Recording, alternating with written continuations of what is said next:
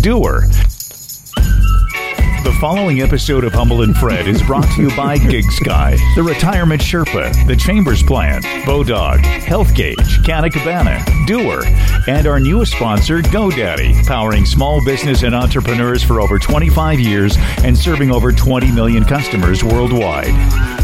And now, here are two men who have a combined 80 years of broadcast experience and are still trying to figure it out. It's Humble and Fred. I'm trying to figure out how I want to wear my headphones today. I've been wearing them differently every day. I like what you're doing. You got your inner ear stuff going on there. It's cool. You're cool. Oh yeah, I'd never go back from this. Don't Really? even know you're wearing them. Yeah. The only reason I keep these is uh, when I have to hear music and uh, underneath voice. Yeah. Uh, for the most part, though, welcome everyone. This is the uh, beginning of the Hypocrisy Tour. Uh, I'm sorry, the last day before the Hypocrisy Tour. Hypocrisy, hypocrisy. Hip. Hip. Hypocrisy. Before the Hypocrisy Tour. You said that the other day. We were talking about how much, Mm-hmm. you know, shit talk we've been given the states the last couple of years, especially. Mm-hmm. And I even think at one point I might have said, "I don't know if I'm ever going to go down there again." Right. You know, but you know what? What is it? The convenience of it. The, Well, before, well, you were considering this actual trip you're taking.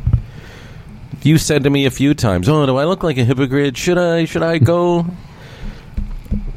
Yeah, And Yeah. I said, "Do you screw it? Don't let a bunch of dumb Americans and Donald Trump ruin your fun. Go down. Use that country. Use it for all it's worth. Use it." Yeah, I mean, you know, I mean, California is like different than America. I mean, Florida, that's hypocrisy. If you're Oh, so going now we're now we're getting regional. that's right. If you're going to Florida, Mm-hmm. that's the height of hypocrisy. That's where the beast lives, the orange beast. Are you going to go to Mar-a-Lago and say hi to your boy Trump? yeah. Yeah. Uh, Jackie Delaney joins us today. She worked with us. Me, is- I, I- we had this discussion the other day. I, I worked with her more than you did because I was in that building a couple extra times. Jackie is an interesting woman. She worked in talk radio, then she went to work for the government. Now she works for the Senate. Um, and she worked for Andrew Scheer for a while. She'll definitely have some things to say about the fact that a bunch of elites inside the progressive conservatives got together and secretly voted out their leader. Yeah, I'll tell you, conservatism, as we know it, I think is done in Canada. I, I, I, uh, I whipped off an email to Tony Clement last night, and got a com- uh, a rep- uh, pretty quick reply. What was your email? Well, I was just saying, are you going to run? I hope so. Because if this party, you know, is handed over to these whack jobs, these, you know, pretty far right, whatever they are, um, they're done. You know, because guys like me who have traditionally voted conservative, I won't go near it. Sorry, I'm just not. You know, Erin O'Toole, I mean, I wasn't a big fan of him, but he loses his job. The biggest criticism is he was sympathetic to the LGBTQ um, community. He didn't oppose abortion, you know, and a couple of other sort of, you know, 21st century issues that some in that party want to take the part uh, to take it back to the 1950s. You know, But, yeah, okay. Um, but wasn't there so like a hundred thousand conservative voted him as leader, and thirty-five of them were able to take him out? Isn't that how it went yesterday? I just read. Listen, I don't know this. I'm just asking out loud. Maybe you don't even know it. But Well, wasn't no, there like the- a the secret? is- wasn't there like a secret vote behind the scenes that somehow or another ousted him? Yeah, and he lost at like 75 to 40 or something like that. Enough people voted to have him removed, uh, to have him removed. So what was Tony's know? response? Um, just uh, let me call it up here. I, you know, I just said that, you know. Oh, you know, he he didn't condemn abortion. He was sympathetic to the gay community, you know. Um And to me, the fact that he's out, those are some of the reasons he ousted is a bit creepy. You know, and I said I like Stephen Harper, and uh, you know, you take criticism criticism for that, but I could always defend Stephen Harper. You can't defend this crap anyway. Um, Tony gets back and he says, "Fred, I'm beyond upset and frustrated too. The whole thing is so stupid and pointless." And he signs it, the Honorable uh, Tony Clement. Yeah. So he's frustrated too. He can see where it's going. I, I Well, where they're going to lose people, okay? Because you're, well, you say you you're traditionally a conservative voter. You know, I would say I in our, I know you are, mm-hmm. but you know, since turning, like I'm going to say, in the last thirty years of my life, I've probably voted conservative federally mm-hmm. more than I haven't. But where, so because I can sort of see a little bit of, you know, and I've said this, you know, I'm conservative when it comes to fiscal matters, and I'm liberal Yeah. when it comes to human beings, which is kind of what you mm-hmm. are. What where they're going to lose is people like me. If they lose you, they're definitely losing me. Mm. And Well, they're then they're in real trouble because if they can't get a guy like me who occasionally, because I, I voted for Harper, I'll say it. I didn't vote for whoever ran against uh, the kid. Um, Andrew Scheer. Yeah. Well, you know, I have this thing where I'm willing to give people a chance, you know, because again, with the media attacks from both sides, all sides on parties, I mean, sometimes you got to cut through the shit, make a decision, and, um, you know, hope for the best. And the thing, and I'm not huge on Erin O'Toole, but they're mad at the guy because he took control, looked at the landscape, and thought, you know, I got to bring this party a little more to the center, or we have no chance. Uh, where do you get that from, though? Like, is that a, What do you mean? is that a common knowledge that he? That's Yeah. why they ousted him because he was Yes. too. He wasn't Yes. conservative enough, and he wasn't serving the fringes of that base. Yes, that's exactly it. Well, that's too bad. And look at it this way another thing about Erin O'Toole. So he becomes the leader not long. He's hardly in the job any length of time, and they call an election. Okay. So he prevents he prevents a Trudeau liberal um, majority. Didn't happen, and won the popular vote.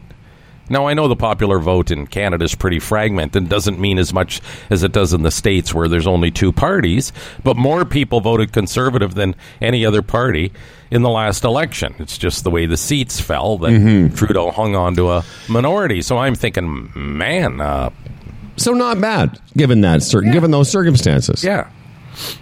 not bad. I don't know much Yeah. about the guy, but he ain't the uh, leader anymore, and it'll be interesting. We'll continue this conversation with Jackie Delaney, who has a different name. Well, maybe she's married. That's her married name. I don't know. Yeah, her her new name. I shouldn't say new name. Her her name that she tweets under, and maybe that is her.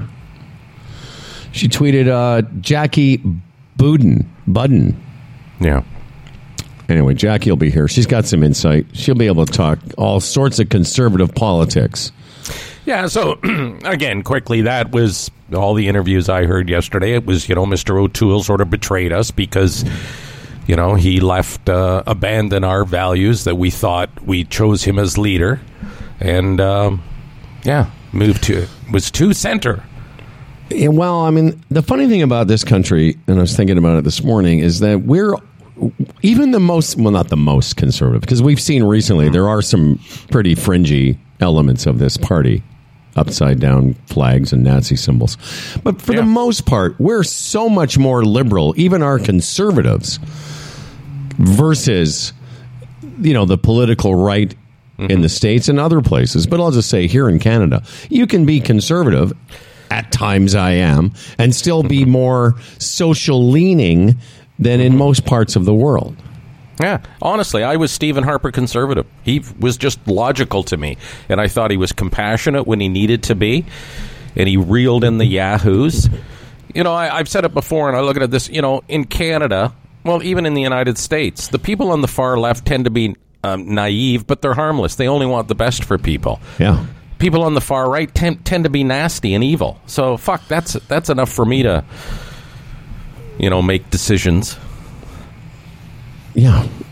Okay. Um, speaking of uh, emails, we got to clean up a few before we uh, leave town for the hypocrisy tour of America. Um, I, I don't have the. Uh, let's start with uh, da, da, da, the. Um, this is from Gord. He says, Hey guys, first, thanks very much for the love pants. This was the winner of our Doer Love Pants contest, which is, by the way, still going on. And you know by now, if you enter the word uh, just love pants anywhere on our Facebook page, then we're going to give you uh, a chance at some pants. Secondly, Fred was confused, he says, about why Biden would announce the gender and race of his pick before the announcements. Biden made this proclamation during the primary. Yes, he did, and used it to gain momentum with the black constituency when he was the underdog. Many view this as a key factor in securing the nomination. Uh, then he goes on to talk about some precedents for this. But anyway, thanks, Gord. Says, uh, enjoy your time amongst the crazies in America. um, uh, no, that that makes sense. That's a good point. I didn't think of that yesterday. It was an election promise. Yeah. On the surface, I thought, why leave yourself open now? Just shut up until you present the person, and then let, then let the the shit fly. But uh, yeah. no, that makes sense. Uh, you know, it, it, was a strategic move based on an election promise. All good. Yeah. Well, there's that. And as far as living amongst the crazies in America, mm-hmm. I think we've already addressed that. I'm looking forward to uh, many things about this trip. A funny thing how most of my people is, oh, you look forward to going golfing? And uh, for me, only part of it is golfing. Like, I think I'm at, it's a funny thing about being this age. I'm at the age where I just, I don't think I handle the cold like I used to. Do you know what I mean? Like it's, and I think that's a. I, I used to wonder about my mom and dad's friends, and maybe your mom and dad. They just, at some point in your sixties, you just become fatigued of fighting for warmth. And I guess that's yeah. why people end up going away for couple of months and then three or four months and mm-hmm. sure. But only part of it for me is golf. I mean, I yeah, I'm looking forward to golfing and that'll be great. But a lot of it is just you know, in a couple days not being sort of cold. Sure those people that go for several months, you know, like Sherps, like all of this. None of this is part of his life. Yeah. It's nice. And even where I'm going, the northern part of Florida, it's because the only place I could really get a decent place to stay. It's so hot down there this winter. People not wanting to go on cruise ships, as I've explained. Yeah, it's, it's not. It can't just be cruise ships. It's got to be. And people don't want to leave the mainland. That's right. People don't want to get out stuff. Yeah. And uh, what was the point? Oh, and where I'm going, it'll be between maybe 16 and 20 the first week or so. And I'm thinking, boy, you know, that's not very warm, but that's about mm, 26 degrees warmer than it is here. Yeah. on average. You know what I mean? Over the next week, and so we're looking at like minus nine, minus ten, and stuff like that. So if you're 16, that's like a 26 degree swing. Yeah, the weather. So I, I, I'm not leaving winter to summer. I'm leaving winter to spring, and that's fine with me. Yeah, I mean you're you're leaving winter to not winter, basically. Where I'm going, yeah. uh, I don't. It's, it's I don't want to make people sick, but the weather is just pristine every day. I've only been in this place once. Well, one in a bit of a time. I spent one day in Palm Springs on the way home from my, you know, heart scare in Phoenix. But I can tell you, having spent five days here five years ago in, in Palm Springs, the weather is relentless. And I like the fact that it, in the evenings it starts to cool down. As soon as the sun goes behind the, the mountains and the desert, it's right. you know it's desert, it's cold. Uh, anyway, thank you very much for that email. Here's Hi another guys. one. Hi guys. Hi guys. Hi guys. Beer come down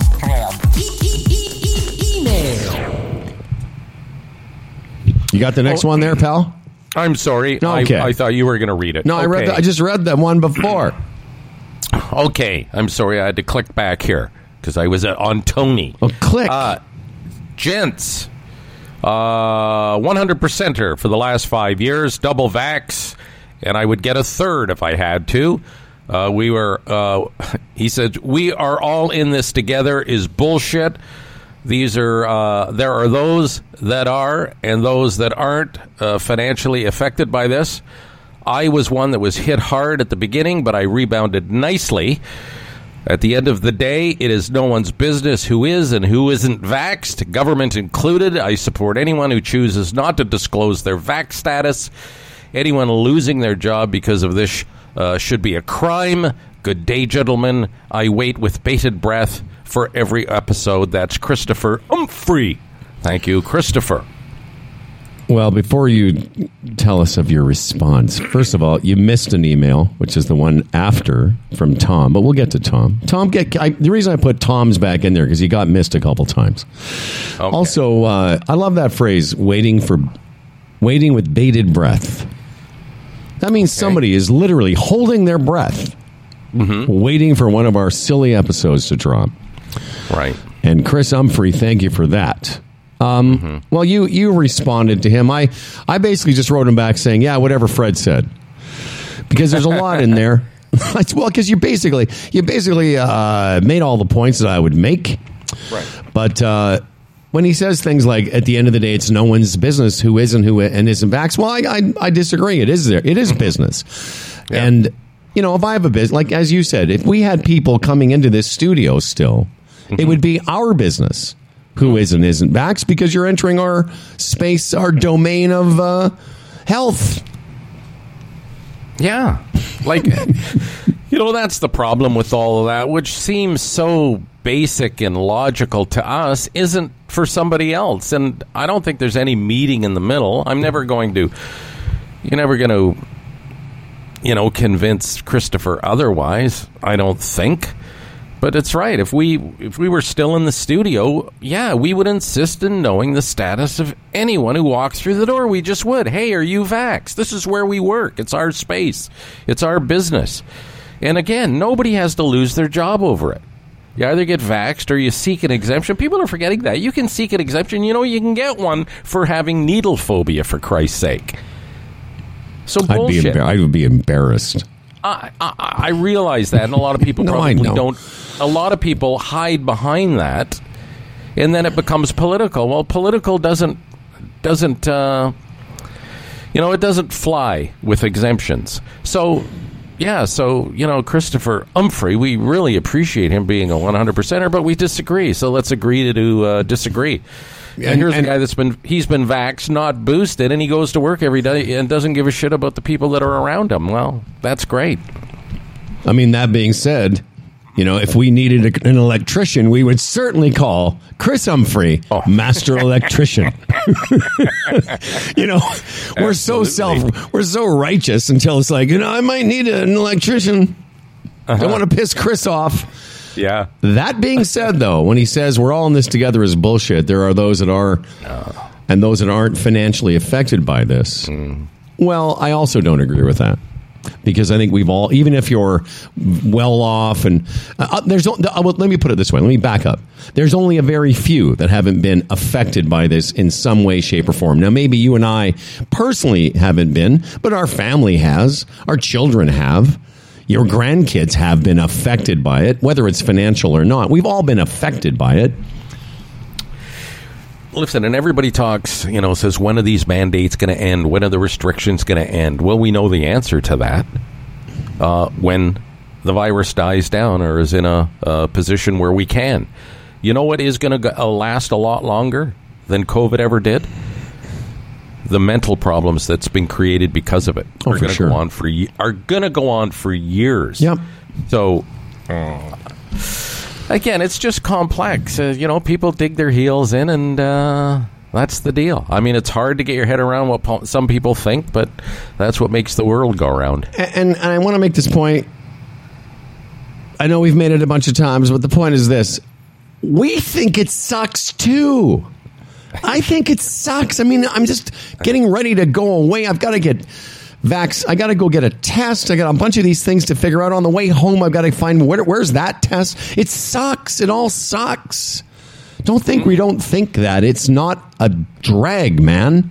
I don't know what it is about us, but we're just like, hey, why don't we all just try and figure it out? Get vaccinated. Let's not go into places where people are unvaccinated. They don't have to go in there.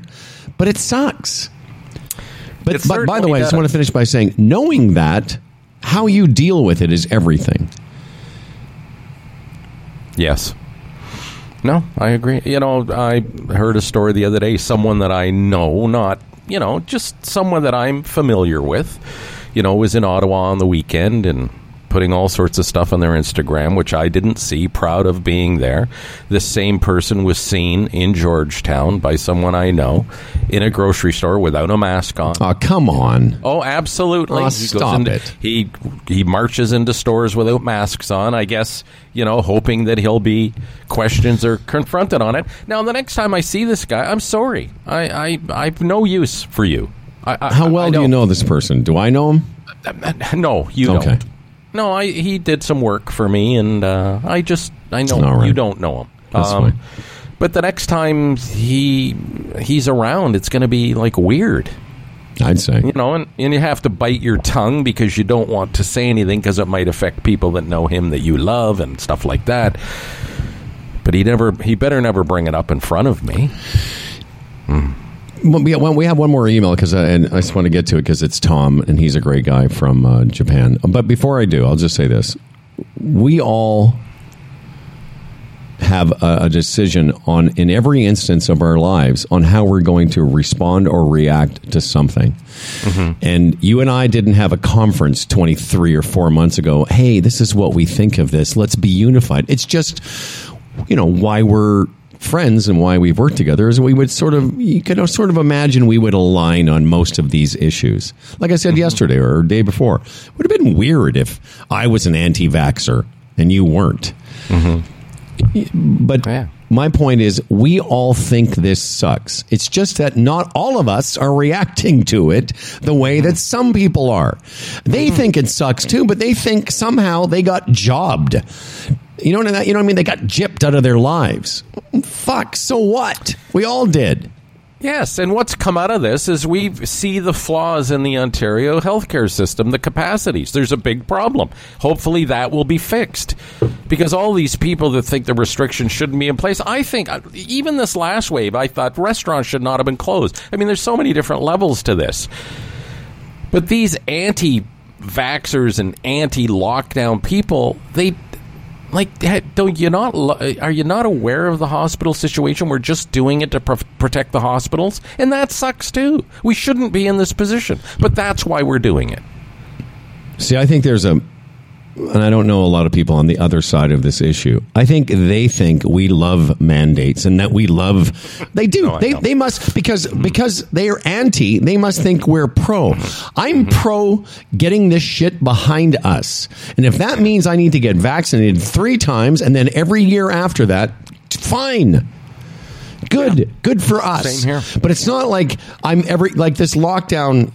This lockdown, this past one that just got lifted. I also thought it was maybe a little bit much, but then I'm not in charge. Never have been, never will be. I'm barely in charge of my own day to day. You know what I mean? But that's the mis. The thing is, we aren't loving this. We're just putting up with it without being dicks about it. Mm-hmm. you know and it's a cultural and you know you know ontario's a, a liberal province and you know our sensibilities and our culture for looking at these issues is different than other jurisdictions and that's the position rob or uh, doug ford found himself in Yeah. you know, again, you talk to the guy in private, he probably say, "Yeah, this is bullshit. I didn't want to do this and everything." But you don't talk to a scientist in the science table, and they give you this information and fly in the face of it because it'll kill you politically if anything goes south. And it could, it could have, it did. yeah. It did. Uh, you know, and that's the thing is that it's hard to exist in this world anymore without everything being politicized. And this person that you know that makes a big stink about going into places without his mask on. You know, mm-hmm. I'm glad I'm not a 40 year old going through this now because as a mm-hmm. 40 year old, I might have confronted some of these idiots that I see. Like I told you, I was in the mm-hmm. s- gas station last week and two grown men came in. Neither of them have masks on, but I'm an old, frail man now. But part of me is thinking, you fucking dicks. I mean, they're putting these young women that work there in this weird position. They're just there working the kiosk at the Circle K. What are they supposed to enforce mask mandates? Just be a grown up. Yes. Just have a little common courtesy, you know, and that's what I said to Christopher. It's, You know, it's to make someone aware of your status is just common uh, uh, common courtesy because that you know these are special times, special measures. I don't know how many times we've said that. It is. It's almost like war measures. This I is know. unprecedented. So we've got to pull together. And yes, we're all in this together. Because if we're not, then we're really fucked, aren't we? Well, here's the thing.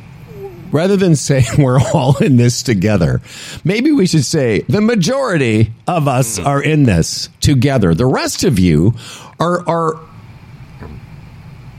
are in some kind of narrative that I can't really relate to because if I was listen, I think the best point you made in that email, and that's why I just wrote him back and said, "Yeah, whatever Fred said," is I own this building. You and I own this mm-hmm. business together. And every single person that came through this door, I have the right, you have the right to know their status. And if they don't want to tell us, that's cool. You have the right to not tell us, but you're not coming through these doors. No way. That's my right to protect the people around me, including mm-hmm. myself. Mm-hmm. You know, when you come in here wanting to lick eyeballs and shit, I mm-hmm. don't have time for that. Uh, quickly, let's get to uh, Tom, and then we'll start the rest of the show. We got lots of stuff. Uh, Tom from Kobe, Kobe, Kobe Japan. Andy P. Uh, he says he heard the uh, 2020 movie reviews the other day. This is a few uh, weeks ago. Uh, he tells the uh, he tells me that the Ken Burns Ali documentary wasn't mentioned, but we have talked about it. He says, in my humble opinion, it's it's so good it almost seems like you're watching a scripted movie. And I've tried. It's not. Um, it's on Apple TV, I think. I actually stood up. Tom says I actually stood up and cheered when Ali knocked down Foreman in Zaire in the documentary, and I fully knew it was coming. That's how good this is. Thanks again, and keep up the good work. And I'm going to tell you, that's one of the things I'm going to look for when I'm away. The place I'm going to might have Apple TV. I think it's on Apple TV. Anyway. I, I'm such an Ali fan, and I, I know it'll be lots of great footage. And the thing about Ken Burns documentaries, you know, there's doesn't leave a lot of stuff, you know, untold. So Oh, Kenny, he's good, eh? he's good. He can do he can do a nice documentary. Kenny can get her done. Yeah. All right. Well, listen. Thank you to everyone that's. Uh, you know, been uh, emailing us. Appreciate it. Humble and Fred at humbleandfredradio.com. In the meantime, let's talk about these folks. Hey, whether you're a sports bettor, a horse racing fan, a poker casino player, Bodog, your number one source of online gambling entertainment. Yes, they've got it all. They've been providing Canadian players with an unparalleled gaming experience since 1994. Let's look tonight. The Raptors and the Chicago Bulls. The Raptors. Hey, a three point pick. Yes. All right. Uh, the Bulls pay $110 to win. Bodog. All right, Bodog Casinos, Racebook, uh, you know, industry leading odds, world class, uh, all the way. Bodog is the place to go. I want to talk a little bit about our friends at Canna Cabana. I have some interesting information about the legal market here in Canada and how it's changed, and I'll tell you about that in a second. First, Canna Cabana, of course, your one-stop cannabis shop. They say that because they have the largest selection of cannabis brands and accessories. You'll find everything you need to get a little island time, you know dried flowers, vapes, edibles, concentrates, bongs, bongs, dab rigs, and more. And when they say more, I mean everything, you know. You need a screen for your pipe, it's there. The largest, largest, largest selection of name brand accessories, all at 70% off. Join the Canna Cabana Club. Do it. Unbeatable prices for members up to 70% off, updates on new drops and restocks, and access to sweet giveaways. Canna Cabana. Go check it out. Um, I'm hesitating here because I saw this really cool article about how about how uh, legalization has changed the uh, landscape here. And of course, now I can't find it. Isn't that great? You know, I do all this uh, pre-show, you know, nonsense. Anyway, ah, da da da da da da da. So we're going to talk to Jackie. Dan Duran will be here. Tim uh, Daniels will be checking in from Florence. Right on. Yes. Florence. Oh, here we go. Uh, this is the article. Um, according to a new uh, Deloitte report, despite layoffs and losses for the country's biggest cannabis companies, Canada's legal pot industry has contributed $43.5 billion to the economy between legalization in 18 and 21. Um, the Ontario Cannabis Store, this is what I wanted to get. The Ontario Cannabis Store said that 54% of the pot purchases made between July and September of 2021 were linked to legal retailers, which is the first time that legal cannabis channels have overtaken those made through illicit markets. So that is uh, something that has definitely impacted our country. And think about it all those years of people selling and buying pot and pot stuff. And all and all the taxes that could have been raised, and at the same time, not sending small time pot users to jail. Think about the win. It's a, you know what it is, Freddie. You know what it is. It's a win win. Don't have to tell you. You know what it is. Sitting You there know, even pretending. even in my area, some of the stores, the shops that have popped up, one thing they all look neat. They all look classy. They Yeah. all look clean. That's the upside of this structure. It's like you don't open a, up a shop unless it looks top notch.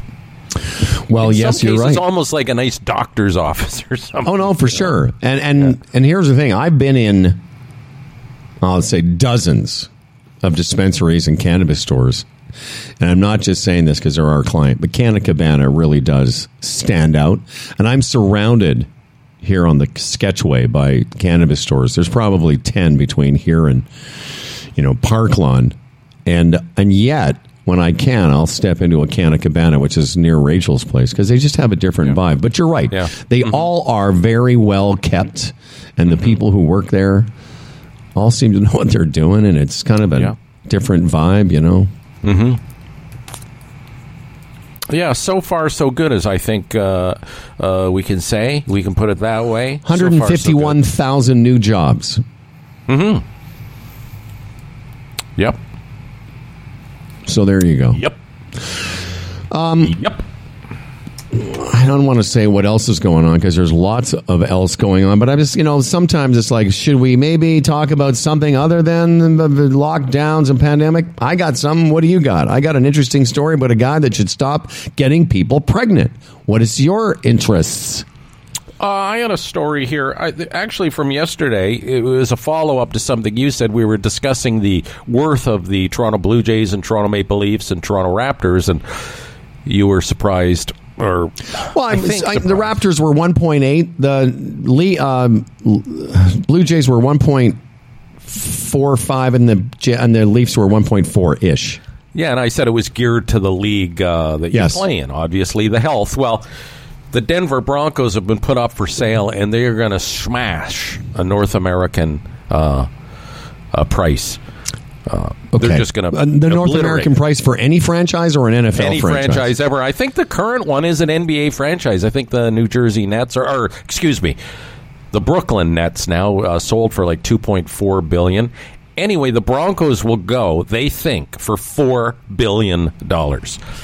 And this is the Broncos. This isn't even the Dallas. I was going to say, I don't. Or- If the Broncos are four billion, what are teams like New England and Mm-hmm. uh, Tampa Bay and Yeah, so just and that gives you, you know, and the NFL is the healthiest league. It's the most uh, lucrative, productive league. Sure. in Nor- in North American sports. Fig- imagine that uh, they play once a week. You know, as opposed to the other uh, franchises that play two and three times a week. right? So the NFL plays a total of what 18, 19 games if you if you go to the playoffs, including preseason, maybe twenty. and the NBA plays, plays 82, baseball 162. But anyway, uh, yeah, so uh, the Denver Broncos, I just thought I'd throw that out there as an indication of where we're at with uh, the worth of sports franchises, uh, how that will dwarf other sports, and especially dwarf the Toronto teams. Can I say dwarf? No, you have to say little people, the Toronto teams. Come Oh, on, okay. man. Right. Do you want? Well, I wasn't going to bring this up, but you, since you brought up a, a sports money story, I have one, of course, from the world of golf. You may be aware that there's a Saudi-backed Super League I'm not sure if this story has permeated your interest in this stuff, but some guys listening might have heard the PGA Tour has been fighting this upstart league backed by the Saudis. Basically, that would sort of not replace the PGA Tour or the European Tour, but it would be a third tour with just unlimited amounts of money that they're throwing at superstar players. So far, nobody has you know taken the bite, but there's being they're throwing around numbers that are just phenomenal. There's a guy who plays on the European tour and partly in the states as well, named Ian Poulter. Would you have ever heard of that guy? Yep. Okay. Yep. Played in the Ryder Cup, but not really mm-hmm. in the upper echelon. The rumor is that he was offered $30 million cash to go and be part of this new golf league. And the reason I say bring that up is because of your you were talking about numbers. If he's 30 million, a guy like you know uh, Wayne Gretzky's son-in-law, uh, DJ, he'd be like a hundred million. A guy like Bryson DeChambeau would be two hundred million. These guys have so much money that eventually they're going to be able to buy a couple of the biggest names in golf to go play in this new tour they're starting. What's the incentive to win then? Well, that's part of the thing that's really the, the only thing the PGA Tour has is if you're a player, you want to see, you want your legacy to be against the legacy of the greats. If you go Yeah. play on some upstart tour and, you know, that's doing tournaments around the world, well, how do you compare your career to Tigers or Jacks or anybody? You're just, it's like, it's like if you played in the WHA and had a bunch of goals, but that doesn't count against your NHL stats. You know what I mean? Yeah. No. That's a good comparison because back in the day, that was the problem. Players jumped to the WHA, and you know it was a lesser league, and stats didn't count, and Yeah. uh, and you know how when you're talking. Listen, guys jump to the WHA because instead of making sixty thousand in the NHL, they'd make one hundred and ten thousand in the WHA. Select players like Bobby Hull, the big. As we've talked about before, the big contract was five years, a million dollars, two hundred thousand dollars a year, which probably doubled the highest paid player in the NHL at the time. That you can understand nowadays. It's like, boy, how much money do you really need? Because these guys are making millions anyway. Exactly. You know, But but I will say this: there was an article I read just before you came on the Zoom chat this morning. It's in Golf Digest today. Phil Mickelson, one of the biggest names in that sport, talking about how dissatisfied he has been with the way the PGA Tour has treated their star players. And I, I read it thinking, this is interesting because he is really one. I mean, yeah, he's at the end of his career. But if he starts, because he's already got all the legacy he needs, he's got his majors, but- he's got all his tournament wins. from what aspect? How are they being mistreated? Like, It's it's complicated, but they, they, where they're being mistreated is the players don't own the rights to their images. So whenever it's it's a long. I know I can't. It, it- just know this: that there's a lot of stuff going on behind the scenes in that world that might make this new tour viable. The only thing is, a lot of players don't want to be part of it because of the Saudis' reputation with you know you know things like human rights and you know little things like that. yeah, Um, let's talk to our friend Jackie. I, don't know. Does Jack would, would would Jackie Delaney expect us to be more or less professional after all these years? I'm going to think. I'm going to. I'll say this, know. Jackie. She'll be surprised at how professional we've become. Oh, come on, Howard. Our Geeks Guy guest of the day Yes, will be impressed right. with that. Sure she will. Think so. Well, we'll find out in a second. Jackie Delaney is uh, just getting ready there in the uh, Zoom waiting room. Jackie, you going to turn your camera on? you going to turn your mic on? Oh. Okay, there we go. Didn't realize it was being live streamed. Guess Yeah, it's too late to go get camera. No, ready. you don't need to. Well, look at us. Are we camera friendly? No. of course you are. You're always camera friendly. Oh, please. what is you know- with my giant shoulders? Like I'm, I'm not a real. I have not turned into a linebacker in the time since I've left radio. I can assure you. Well, you look great. You know, look at Thank look at who look at who you're with. Look at the old men of radio. Look how old we've become. Oh my God! When did we used to work together? How long ago? Well, I was trying to remember that with Fred because I had worked. Fred left the building in 2005. I was there in 2006, but I came back into that building in 2008, and I think that's when you and I. I was working at EZ Rock with uh, Rick Hodge and Colleen and Kim and about eight other people in the studio, and I think that's when you were at News Talk 1010. No. We, be, that was News Talk 1010, but we had worked together before that when you guys had your show on that other AM station. Oh, on Mojo? On You Mojo, yes, Oh. down at the at the Eaton Center studio. right? I was working for the FM station. I'm not allowed to discuss it, but Which one? Q. Q? Q. yes, What were you doing at Q? I'm I'm I'm not legally allowed to. Oh, Dude, that was can't. 15 years, ago. This is a No, remember, I was working. I was working with Derringer. oh, okay. Oh, and you okay, had, yeah, oh, yeah. right, and there Right. was some dirty some Voldemort. oh, yeah. oh, Yeah, oh. or as we call him, Right. Voldemort. I forgot about that. You actually started in sports radio, weren't you? At CJCL or the Fan or whatever it was back. yeah. at the I started it. Absolutely, I started at the fan at the fan That may, have been, ninety. that may have been when I first met you. But anyway, it doesn't matter. We know each other. And Yeah, uh, Jackie, Yeah. I'd forgotten that uh, weird period there with. Uh, I know. Yeah. Where I had to come and do the news with you guys. That's right, And yeah. right. Anyways, I remember yeah, that. I didn't forget it. It You was know, fun times. I, I also apologize. Uh, again, I don't know what level of professionalism you expected, but I think what you should know is you're on Canada's most uploaded podcast. I know you know that we've been doing this for a while, but nobody in this country has has, has created more episodes of a podcast than me and uh, old Freddie there. So just so you, just so you know, this is a professional outfit now. Um, Oh, okay. What is your last name? It's Budden or Budden? Budden. So every most people know me as Delaney. Yes. I went back to Budden. I still go by Delaney, uh, but I went back to Budden on my Twitter handle last year after my, or I guess almost two years ago now, after my dad passed away. My dad passed away at the beginning of COVID, not from COVID, but uh, he passed away at the beginning of COVID. We were not able to go see him in hospital. We were not able to attend his funeral. Um, he passed away in New Brunswick. So I think it's very it's very difficult to lose a parent. Uh, to lose a parent under those circumstances Yeah. was just unimaginable. Yeah. Um, and I just, you know, I just felt like I wanted to do something, so I went back to my my name. And uh, Oh, that's a tribute. name. Yeah, Well, Jackie, that's that's very sweet. And again, I'm, these are such unusual times. Let's you know, let's just get back to the when I I remember you and I were having a discussion. Again, I apologize. I'm not sure of the timeline because I used to drink a lot. Um, but anyway.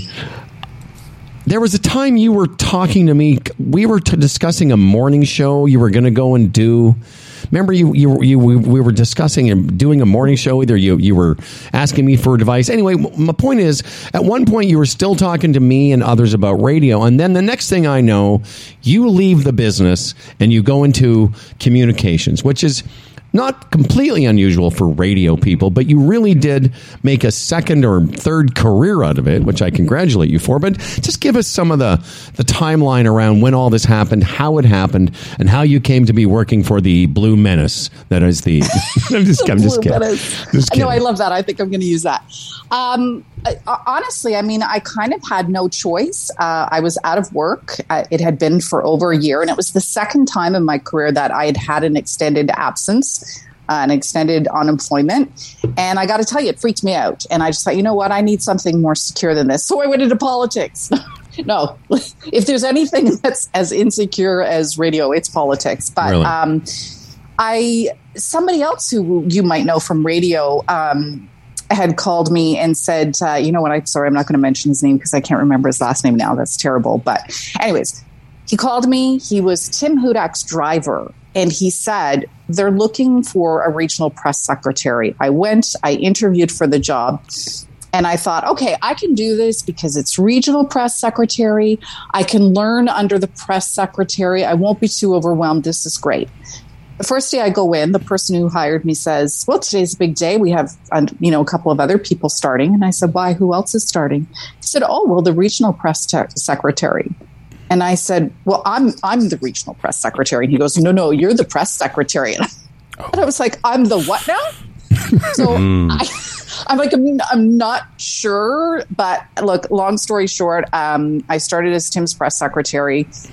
It was very overwhelming. It's um, you do you know you do use your skills that you use from being in the media, sure, but it's it's a whole other uh, skill set and and instinct and and gut knowledge. Um, after that, we lost the election. I saw a job posting for the Senate, uh, the conservative leader in the Senate. Applied for that job, got it, and through that met my current boss, who's a conservative senator. He was the um, acting speaker at the time, and then became speaker. Went to work for him, and have been with him ever since. And love it, love it. Oh my god, I love it. I never thought I could love something as much as radio, and I love it. Okay, but did weren't you involved with the Andrew Sh- Scheer campaign too? Is that all part of it, or Well, you know, it's it's so funny, right? I have these moments in my career where I go do something for five weeks, Okay, then I come back. I went to work for Andrew Scheer. Uh, it was a year out from the election. I, I took a secondment. Mine, I was never intending to work there long time. Um, it was to get us up to and through the election. okay? Um, at that time, I had a health scare and was told that I should not be in a stressful situation. and I thought, ah, oh, well, well, leading up to an election. Hmm. yeah, I'll just do the campaign and then I'll take it easy. Yeah. So I went back to uh, to the my current job. How, how does this work when, like, it was Tim Hudak, who's a conservative, uh, an Ontario conservative. When you're interested in a job like that, does partisan politics come into it? Would you have taken a similar job with the Liberal or the NDP, or when you're in a job like that, do you have to be sort of convicted to the party, the Yeah, the idealism, right? the Um, idealism? Yes, that's what I'm trying to say. Yes. When I was hired by Tim Hudak, I didn't have a membership with the party. When I was hired um, in my current job, I didn't have a membership with the party. Both times, I since took out memberships. Um, would I personally have taken a job with the Liberals?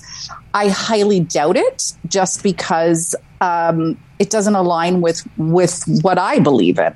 So nobody said to me when they hired me, "Are you conservative?" They certainly had seen me on Sun News Network and and knew you know, kind of that my where I was coming from aligned with them. And I think that's the biggest thing when you when you take a job like this is does it align?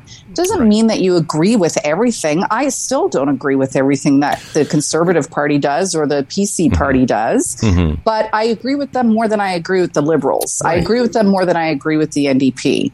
And I think that's that's the biggest thing. Um, it is you are a political staffer. You're not a ministerial staffer or a government staffer. You're a political staffer, so you know that going in.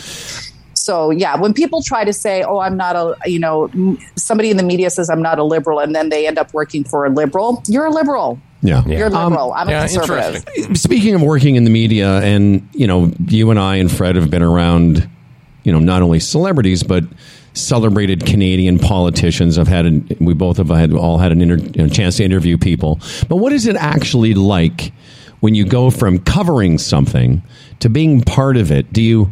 Is it surprising as a journalist? Somebody uh, you know a media person are you are do you get in there and go oh so this is how all this stuff works Yes, all of that, all of that. So first of all, it's very overwhelming uh, because they speak a com- entirely different language.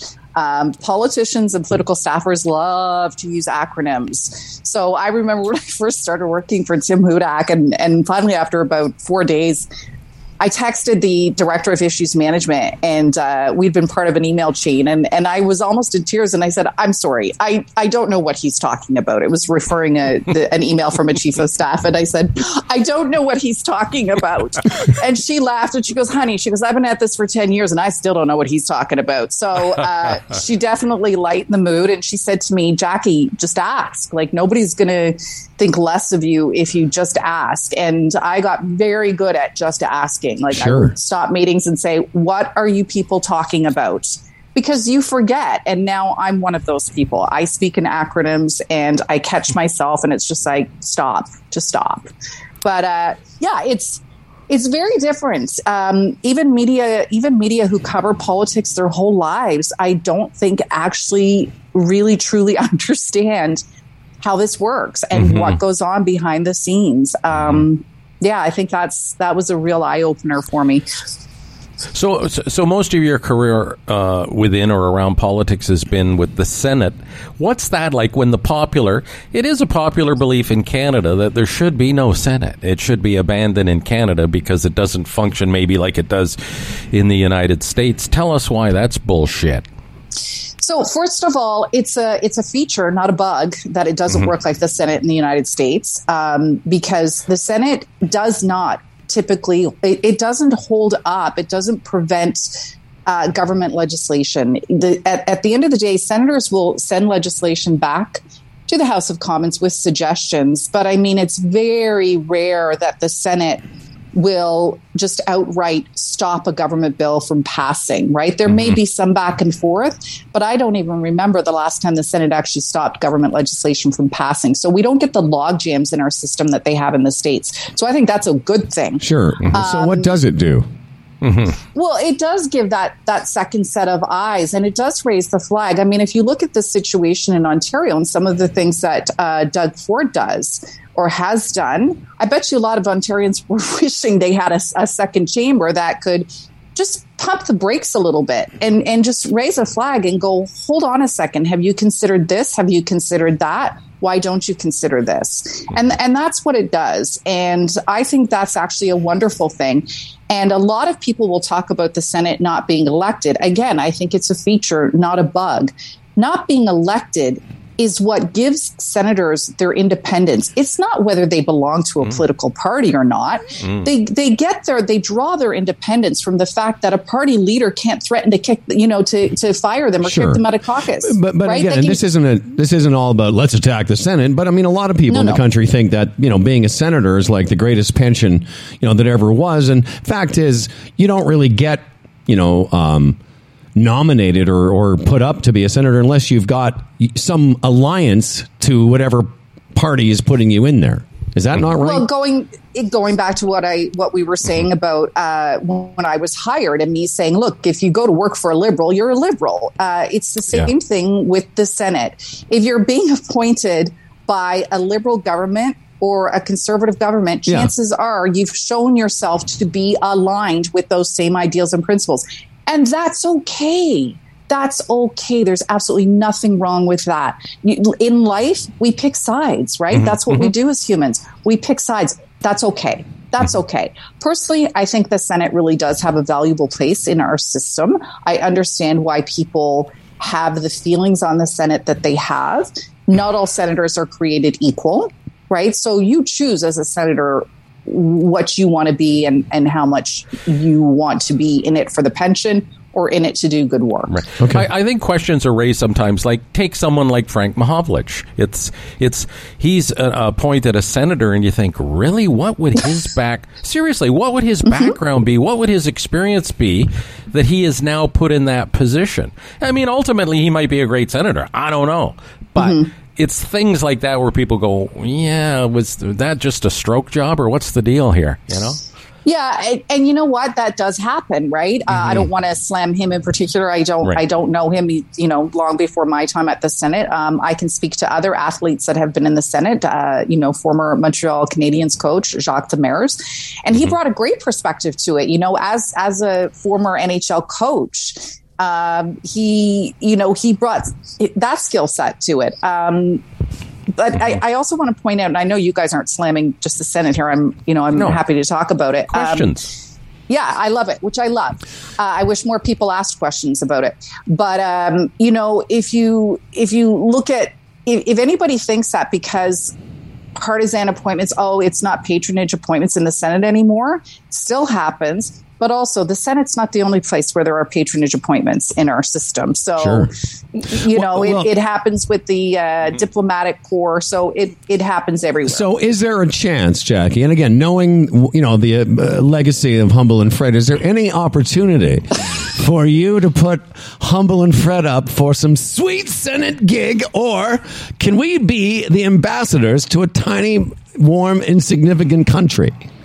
Listen, uh, if I could pull some strings for Senate appointments, I would be right on it. But uh, that ain't happening while Justin Trudeau is in office. All right. So, but I'll keep Well, I just want listen. It's uh, this isn't the focus of this interview, Jackie, but of course why on the back have burners. I, I I could really dig that 100K till I die. It's, it's, it's around 100K, isn't it? Or more It's, now? no, it's closer now. I think it's like 165 or 100, Oh, Fred. 170. Yeah. So what happens is MP when MP salaries go up, senator Yeah. salaries automatically go up. All so, right. um, Mm-hmm. but I want to talk to you guys about one thing because What- I heard you before I came on. Yes. Oh, we The got lots convoy of time, my friend. Okay, okay. I do want to talk about the convoy protest because Yes. I live in Ottawa Yep. and I live just down the street from where this is all happening. So And we're going to get to that um, as soon as we talk about the important work of appointing Humble and Fred to sorry, back to our appointments. Back, to, our Uh, appointments. Why is there no radio senate? Why isn't there Hmm. some place in radio where at, at so- at the point you get to Hmm. humble and Fred status, then you just go to some other station where you get paid 170 just to show up every couple of weeks? I'm with you. I wanted to ask you before the convoy when you're working for the conservative government in any capacity or the liberal government, are there friendships across the aisle that we don't know about? Like, does Tim not I get like Tim Hudak or uh, Andrew Scheer or somebody might see something that the opposition is doing and not completely hate everything just because they're doing it? Is there room in our society for that? Absolutely. I mean, that happens more often than not. And that's actually very important. Uh, and it happens in different ways. Like, I have friends who are liberals. I have one uh, former liberal that I keep in touch with. And, you know, we have text message exchanges and, and laugh about things that are going on in our own party. Yeah. Um, we also legislatively, uh, my boss, who I should say his name, it's Senator Leo Housakos. He's a he's a senator from Montreal.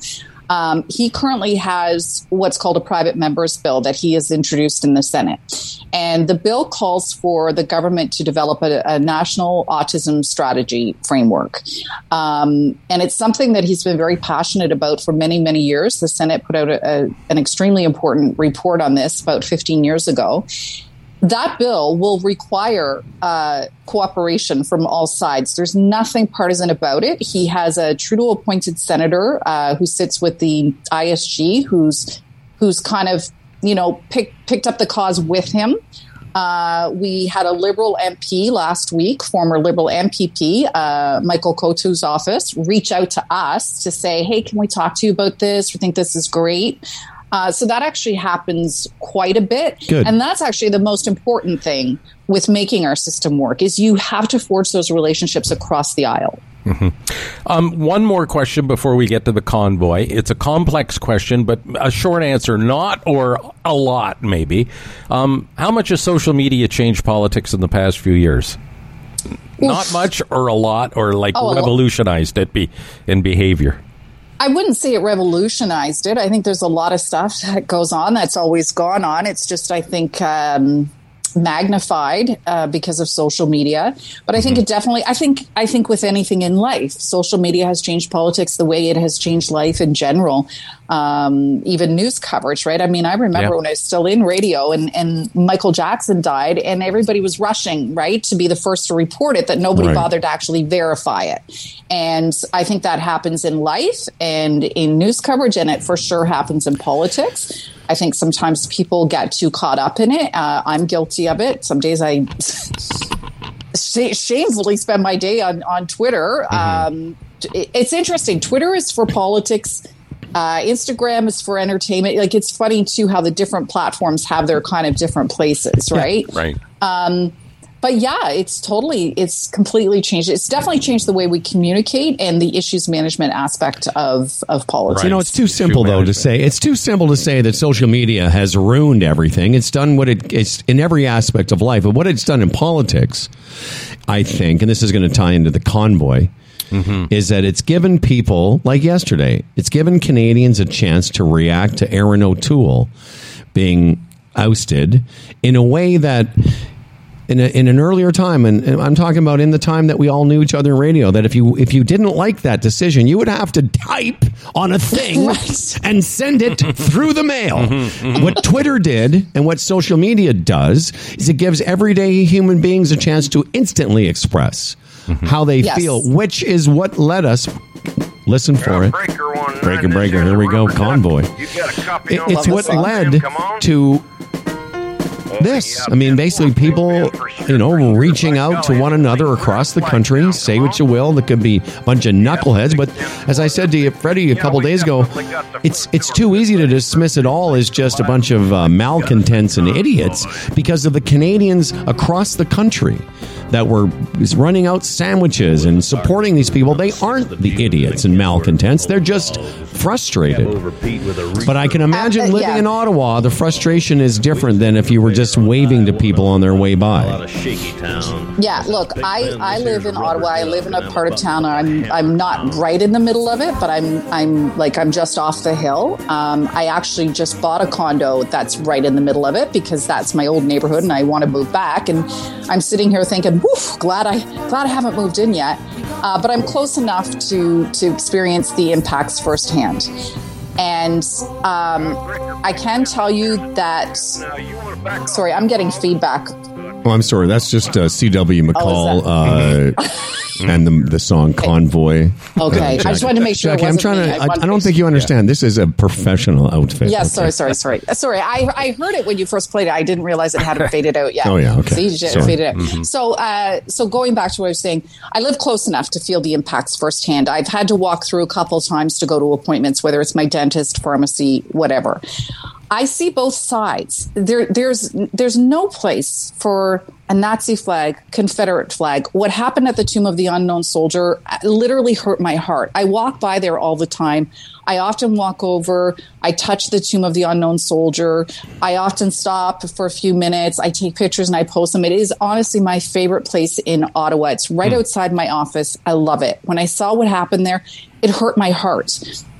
But I also don't want to paint an entire movement and group of people with with a, a, a broad brush. And I will say, I'm going to give these guys credit, these guys and gals credit, for trying to, for lack of a better word, police their own protest. So every time something has happened like that, they do try to respond. And even a few days ago, I walked up to two of them and I said, okay, I don't agree with extended barricades and, and blo- lockdowns and occupations. Never have, never will. So I don't agree with you guys staying here uh, in perpetuity. But okay, fine, you're here now. What is it you think the incessant horn blaring will accomplish for you other than actually turn allies into enemies? And what was the and response? I had, well, they showed me that morning actually, organizers had walked around and handed out a, a notice saying, stop honking your horns between 8 p.m. and 8 a.m. So they responded to the complaints that they were getting. so basically, hearing. they're And just going to honk their horn all day long. Is that the move? Well, they've been hon- they've been honking them all day long, but they were also doing it all night long. So what they've done now is they've stopped doing it after 8 p.m. and they don't start again until 8 a.m. So same thing with the Terry Fox statue. It was participants in the protests that went and cleaned it off.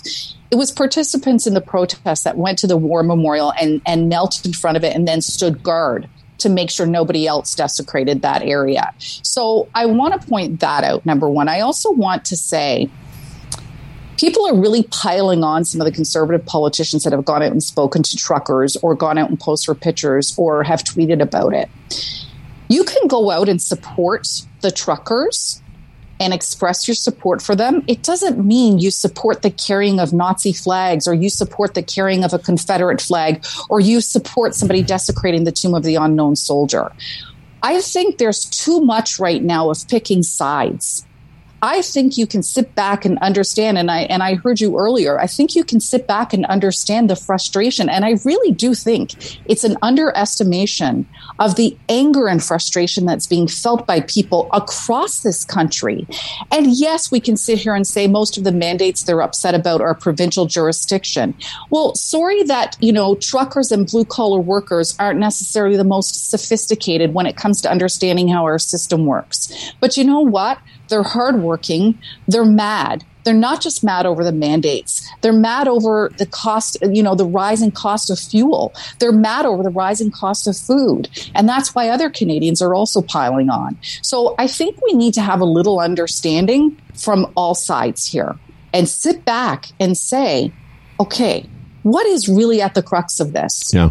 And I think it's okay to do that. Well, I, I said that earlier before the trucker convoy. I was talking to Freddie a couple weeks ago and said, you know, it's so easy to think that everyone that is anti mask and anti mandate are a bunch of knuckleheads and and and why aren't they just more like us? But as you said, you know, there's a frustration. Listen, I've lived in Western Canada half my life. If you're willing to get, if you're willing to drive across the country in winter, you know, it's Yeah. not just about the truck mandate. I mean, maybe part of it started that way, but the problem with desecrating and all the honking is it doesn't win you any any fans, You're so right. and You're it, so right. and it screws your message. Eh, yeah. It absolutely does. And part of the problem here, too, is what you alluded to uh, a minute ago is that this was never organized uh, by one group, by like a union or like a BLM, where they organized it Yeah. and then came here and it was one central message. A big part of the problem is that this was a grassroots movement, right? So you had different people who were just piling on and latching on to this. There hasn't been one central spokesperson. Yes. And you know what? To like Ezra Levant, I'm sorry, I need to vent this. Ezra Levant talks about being an independent journalist. And then he gets up on stage and addresses the protesters. Well, you're not independent, my friend. You're mm-hmm. now making yourself part of the story. So you yourself are what you rail against. Yeah, But, but that's his deal. yeah. Oh, you I know, but I just it really irks my soul, and No, I have to say he's it. just out to get. He's just out to get there- famous. He's he's there for incitement to get Yeah, his yeah. name to push rebel news. But the message thing, I, I totally agree with that. Because a big problem is the freedom rally. That's the biggest problem I have. Nobody's lost their freedom. Like, what's it got to do with freedom? Hey, gas, I get it. Food, we've talked about that on this show. It should the message should have been a little better because nobody's lost their freedom. Like over Well, ninety freedom percent. rally sounds good, though. Yeah, I Well, know, yeah, but exactly. it's, calling it's it like, the Freedom Convoy is catchy. Listen, you're free to yeah, you're free to not get the vaccine, and if you decide not to, then somebody else is free to handle you in any way they wish. So the whole freedom thing to me is a lot of is a lot of bullshit. So yeah, yeah. So you make great points. It's like eh, there's more to this than freedom. And, and one of the things Jackie said, I just want to address when you said that you know these people they may not be so sophisticated, they don't know the difference between a provincial mandate, etc. But you can also understand the average Canadian isn't sophisticated enough to not equate a, a, a mm-hmm. conservative politician supporting this. Right. Next to a bunch of, uh, of swastikas, because as I said, Yeah. uh, you know, as a Jewish Yeah. person, it's always funny to me. It's like, you know, uh, we we're against mandates and Jews. You know, we always find a way. Yeah, yeah. We always Look, find I a way to stick the anti-Semitism in there. So if, if you don't want, if you so um, the same non-sophisticated Canadians won't. I'll tell you what, man. It's a, it's going to be a, pr- a problem for the conservatives because you start equating your politicians with that movement in the wrong Yeah. circumstance. The average Canadian's going, I don't, I don't Oh, yeah. get it, man. I can't yeah, I don't want distinguish. to go that." there. Yeah, look, I don't disagree with you. I want to say very quickly, though, my, my thing about it is whether I agree with their message, messaging or not, for me is irrelevant. That's not the point. For me, it's you know, do I respect their right to come up here and protest? And I do. I Absolutely. don't expect. I don't. I don't respect them staying here indefinitely. Uh, but I will say this: a lot of the people that are involved up there. They're feeling disenfranchised and belittled. So I think the worst thing that our politicians can do is belittle them further and ignore Right. them. And mm-hmm. what Justin Trudeau has been doing is going out and, as far as I'm concerned, adding fuel to the fire. He's not helping.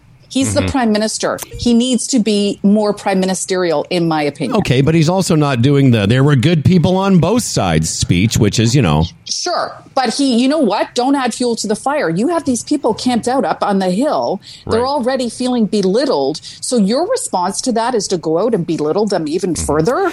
Although the, I, I can never understand how um, screwing other people's livelihoods by blocking the streets and stores and everything helps the cause either. Like, exactly just shutting seems- down malls It and just businesses. seems hypocritical. Like we, yeah, like we want to be Yeah. free, but now we're preventing your freedom to go to work. Like the whole thing is. I, I agree, and what you said, and I totally agree because it's like you said. Oh well, now they're only honking from eight p. You know who's not honky today? Most other people aren't honking today while you're trying to do your job. Yeah, but you know what? There's a lot of people across the country Right. that uh, came out on overpasses and everything, and and support Yep. them. I will say, I, I will said say that. I this. respect do, that. I do. I do see. I've made the same point, Fred, that you made in that you're here protesting that you can't go to your job or that you Mm-hmm. can't get to a medical or whatever, but you're keeping people from going Mm-hmm. to their job. You're keeping people from going to get their prescriptions. You're. Yeah. I was one of those people. I couldn't get my prescription because my pharmacy is at the Rideau Center, Right. currently closed. Yeah, current- so listen, closed. I totally get that. Yeah, no, and and again, I I've said this a couple times now that I get there's something in this that is beyond what we understand sitting here in Toronto and even in Ottawa. There's a a lot of people along that route that weren't directly involved but felt the frustration we've all felt for the last 24 months. Yeah. You know, and I don't know. Maybe are we sucks because we just went along with it all? But but but it, the proof is in the science of it all. We we needed to do what we did to help get us through it. Yeah, it's weird. Yeah, I, I was saying to Howard too. What what's come of this, especially in Ontario, is the flaws in our medical system, our capacity. Oh my God! Yes. No, I- Yes. and, and again, we could go on forever. But the thing is, you know, I hate mandates. Howard hates mandates. I hate shut it out. I hate closures. But when you got to protect the uh, uh, the inadequate hospital system, you got to protect it. So you we're screwed. Yeah, but the hospital is supposed to protect us, not the other way around. So if the hospital system is so fragile, exactly, Yes. fix it. Get Fix it. it. Absolutely. And then again, then that, that's that not a- may be the good thing that comes from. But that's also not a partisan thing. The only problem is we've become so partisan mm-hmm. because uh, you know, listen, I voted. I have voted conservative more than I have voted liberal, but I have voted both. I have. Mm-hmm. Don't make that face. Seriously, I'm a capitalist. Look at me. Look at look at. I I'm know. all, I, I know. all I want is money. I'm trying to get a Senate appointment, but there is something that's different with this. It's not just about the truckers being um, wanking about the mandates and the vaccines going cross border. There's something else going on here. The catch-all. This this convoy is a catch-all Yeah. for everybody's frustration. Everyone's frustration, but I can tell you, we're not immune to this. This the, walking around with the Confederate flag might be the most bizarre thing. You're walking around with the flag of the people that lost, and oh, by the way, they wanted slaves. So is that what you're? just because I, I said to Fred, did they forget that they were on the side that lost, and the, and that they win loss was no no more slaves. Mm-hmm. So anyway, Yeah. Jackie, we got to go. But if we have an Excellent. in our, you were so good. We would love to have you back.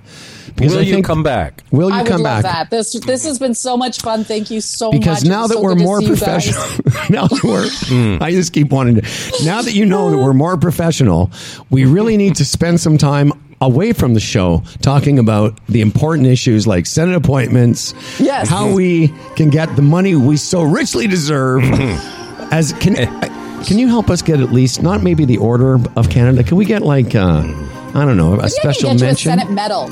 We gave out Senate medals uh, for the 150th. Maybe there are a couple of extras laying around that I can Dude, get for you. we just passed 10 years of podcasting. Figure it out. And maybe I'm we gonna could do talk. Maybe we could talk about crazy, unstable morning men too. Bye. Bye, guys. Jackie. Have a good day. Uh, Budden, a very good friend of this program, back. You'll, you'll be back so soon. You'll be like, "What am I? Am I on the show now regularly?" She's gone. Anyway, that was great. She's great. Oh, fantastic! It, you know what? It was a lot different than I thought it was going to be. You know, I she's thought you she know, was a lot more hard line. See, that's. I'm glad she's inside the Conservative Party. I really am. Yeah, she's a bright woman. I'll tell you who I, I want to say something right now. Gig Sky guest of the day, uh, another uh, who just crushed it, as the kids like to say. Nailed it. Yes, Gig Sky. You know, yeah, you know, travel's opening up. Uh, Humble and I are going to travel. It's so rotten cold outside. A lot of people are going to be heading south, and if you are, you'll need a mobile data service to keep you connected while you're there. It's the easiest, most affordable, and convenient way to stay connected internationally. Download the Gig Sky app and find out exactly what it can do for you. Pulling up directions, the coolest restaurant or bar wherever you are. It's so good. Tomorrow I'll be gig skying my way to Florida. I'm driving, and that will be my data for listening to, you know, all my online stuff. Fantastic. And uh, just a reminder our guest today, Jackie Delaney, brought to you by Gig Sky, the only worldwide mobile data service with affordable rates in over 190 countries. Yes, download the app today, Android or iOS. Yeah, she was great. Uh, not only the Gig Sky guest of the day, but a chance for us to just pause and remind you. This program is brought to you by GoDaddy. That's right. GoDaddy is powering small business and entrepreneurs for over 25 years and servicing over 20 million customers around the planet. GoDaddy is where people come to get a domain, create a website, and everything else you need to get your business online. There's no better time than now, right now, to get your ideas out into the world with GoDaddy. You can find your domain, easily create your website, and finally bring it to life. With GoDaddy's free and friendly 24 7 phone support, they're also here to help you every step of the way. You can even start your website for free with GoDaddy. No credit cards even required. Visit GoDaddy.ca to learn more.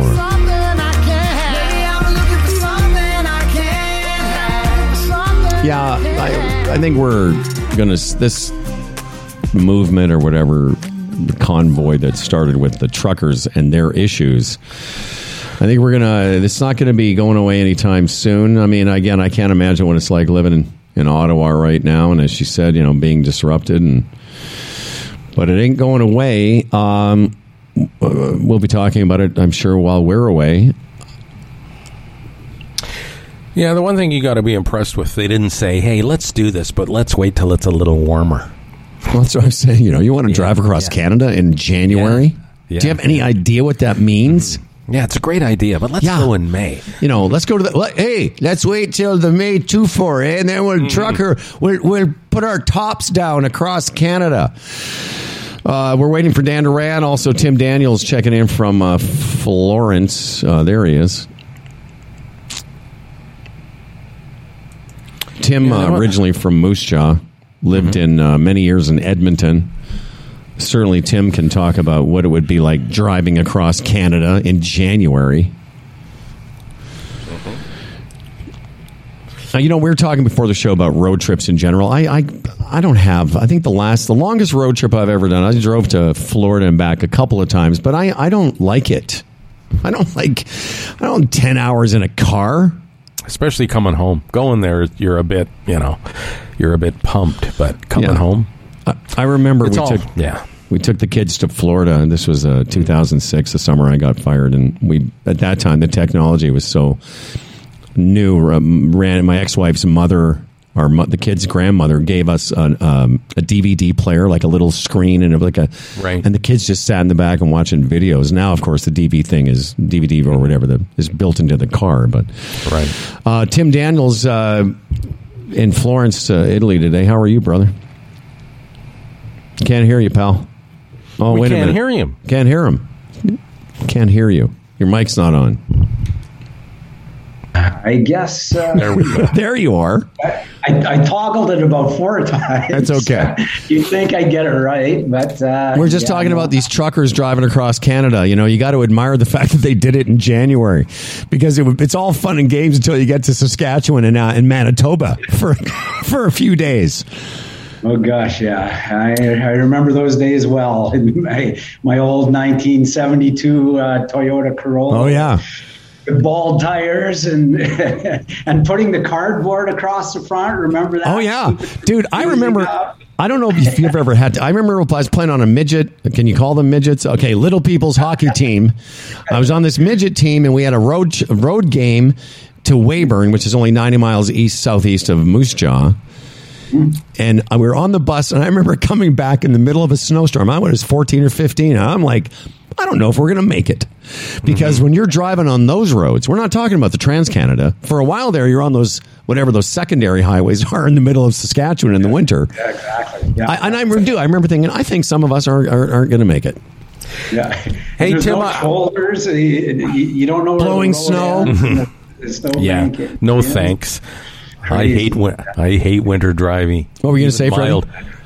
Even mild winter driving, I don't like. Timmy, uh, I know you obviously probably checking in Canadian news on your own through Canadian sources, but is the convoy and the thing making any news on any level in Italy? Even Uh, in Italy, uh, Italian news, no. Um, I do watch CNN International here, and Mm-hmm. it's, uh, it's it's popped up a few times on CNN. So, uh, Mm-hmm. so I, I've I've been apprised of what's going on. Of course, Right. Oh, my yeah. family back in Canada has uh, we've all weighed in on uh, our our thoughts on, Mm-hmm. on the whole thing. I I was thinking about you. I I was thinking about you. I might have even mentioned you in a conversation Uh-oh. about no in in terms of just the compliancy of Italy and Canada, and how for the most part, you know. Um, everywhere when I was visiting you, everywhere we went, you have to show your green pass, the Italian version of the, the code, and and Yeah. and just the idea that you know, for the most part, the our populations, Italy and Canada, have gone along with mandates and restrictions, but Yeah. but there's frustration in Canada. You can feel it. What about where you are? Um, there is, but you know, Italy has been great historically at uh, uh, apathy and, and Compliance. and, and, and, and yeah, and just you know having the, the, the will beat out of them, and so eh, they just kind of go along with the flow. And there, you know, there's very much that understanding here that um, you know the government is is is front and center in your life all the time with everything that you do. So why wouldn't it have been in in COVID as well? So eh, there, there were small pockets of pushback here and there from time to time, but for the most part, you know, these Italians just kind of shrugged and went along with it. And, and uh, So where are you guys now? Are restrictions being lifted? Are you still what? Where are you at? Yeah, no, not not yet. No, it's still you know full on masks everywhere, outdoors and indoors, and green passes. You, you know, so the, the route the government here decided to go was rather than telling people that you have to get vaccinated, and that's coming out now. Like for example, Austria, I think, was the first country Yeah. here in Europe to say every adult must be double vaccinated. Period. No excuses. Um, Italy went a little bit different in a direction in that they said, "Nah, you don't have to get vaccinated." But you basically can't leave your home if you don't, because you can't go to the grocery Exactly. store, or the movie theater, or the anywhere unless you're fully vaccinated. And they're fairly militant about you know making you show your vaccination certificate wherever you go. Yeah. Um, uh, and and so that's the way they've they've you know kind of uh, uh, kept um, uh, uh, people uh, where they wanted them to be in terms of the vaccination. Um, but there there just really hasn't been a whole lot of, of pushback. Now they just came out with some rules. Um, I'm going to say in the last month or so, where everybody over 60 must be vaccinated, and um, uh, and and and they're going to roll that downward as well you know, to the 50 year olds and so on. But it's kind of a, a race to the finish line. Which happens first? Everybody is mandated to get vaccinated, or everybody just gets the Omi, Omicron. Right, and- exactly. and- Well, and, hey, speaking speaking of which, uh, a couple things you said. First of all, you sound much better than the last time. You can sort of hear the congestion starting to uh, go away. But also, Yeah, you know, you, you made this point about. Well, I, and Fred said it too. You don't have to get vaccinated, but then you basically you're sort of stuck, and that's kind of the choice here in Canada. You you don't have to be vaccinated. No one's saying you do, but life's going to get pretty small for you. You know, I did something. I, I knew you were coming on today. Uh, I was at Shoppers yesterday getting some supplies for my trip, and I wanted to uh, check my watch. And this is a true story from the world of Health Gauge. So the uh, now that I guess the for a while there during COVID early times that that cuff at Shoppers wasn't working, but now it is, and I was there all day.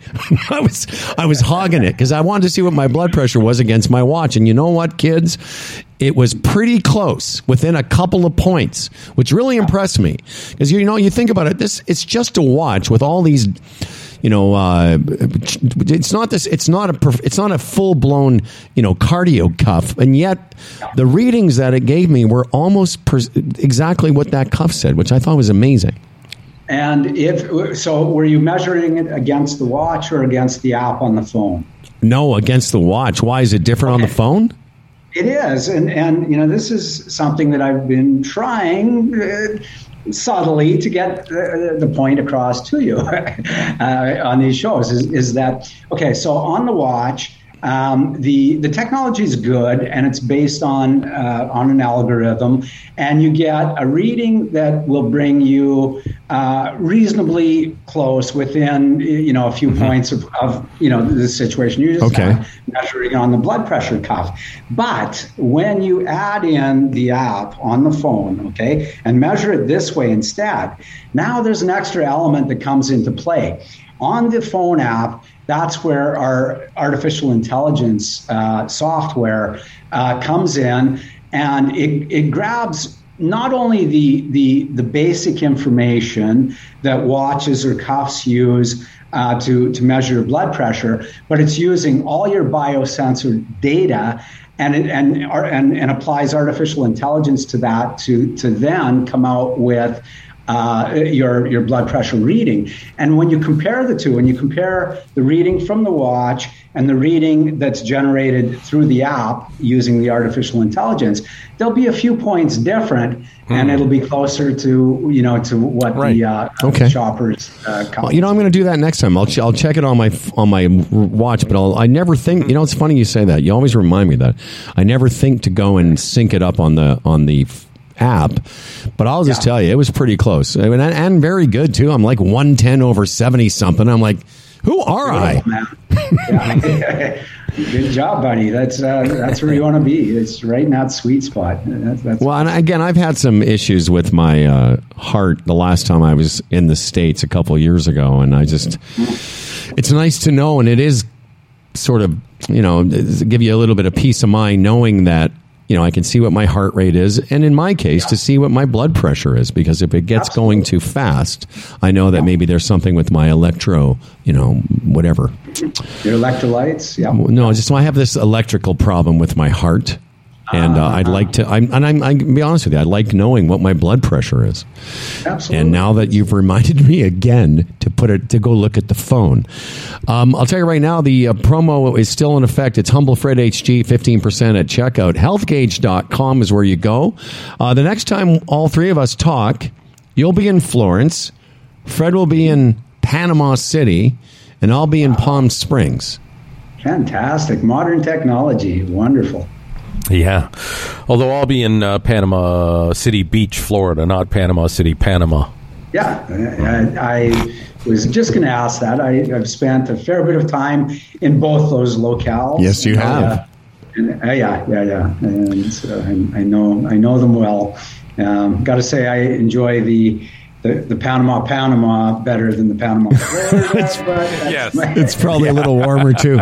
Listen, man, Imagine that's that. The, that's that's the southern Florida snob coming out uh, in me. Yeah. Uh, That's We right. always look down on those those northerners. Yeah. like- well, how, yeah, just quickly, you lived in uh, Florida for what, like ten years? yeah, fifteen, I think. Look at you. like. Look at the life you've had. You know, Moose Jaw, Florida, Florence.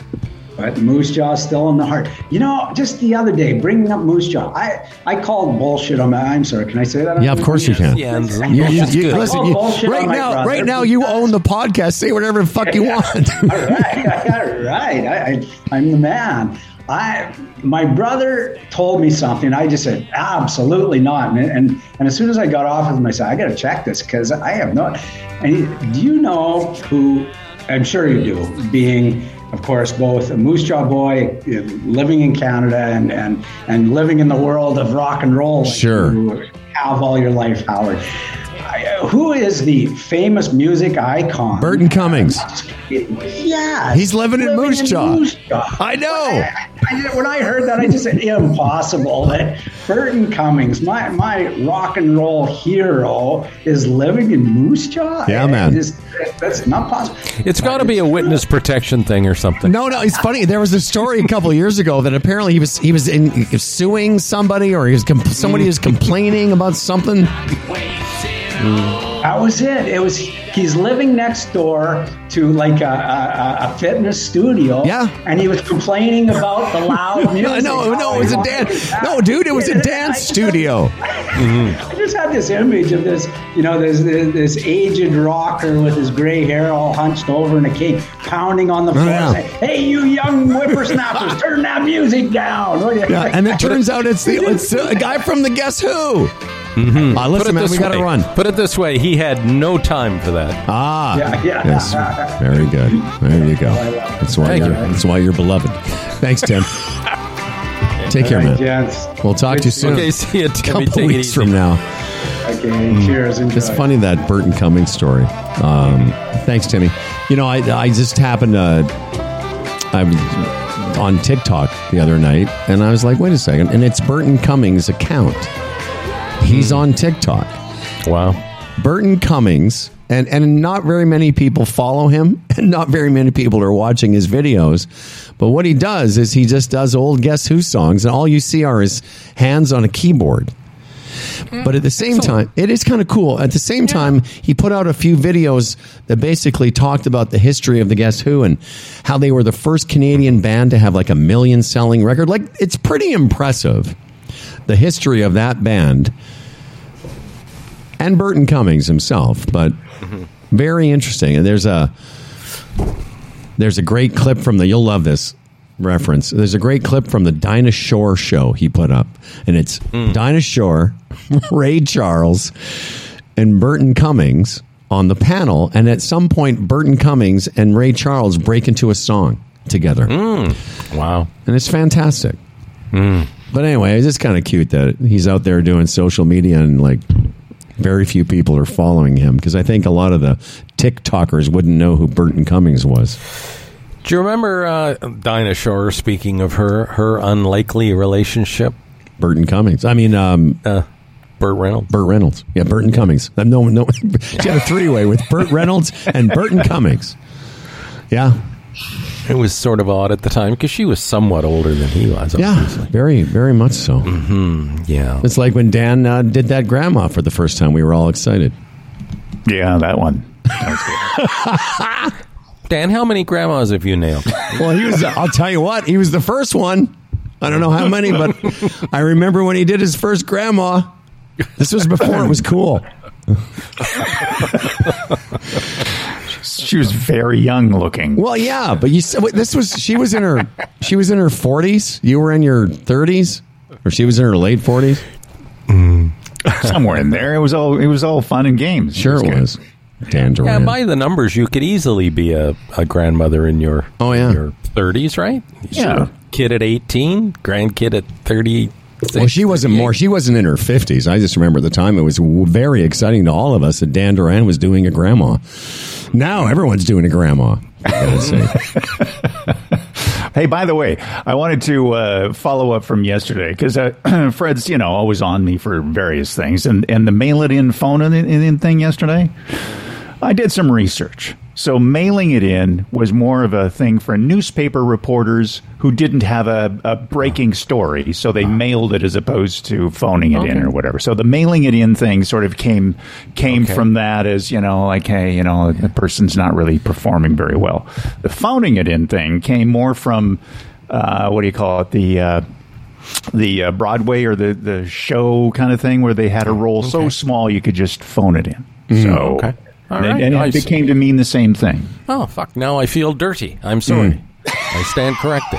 Where does the phrase "dog fucker" come from? Is that I'll research that for the next because show. I think that's what we're talking about.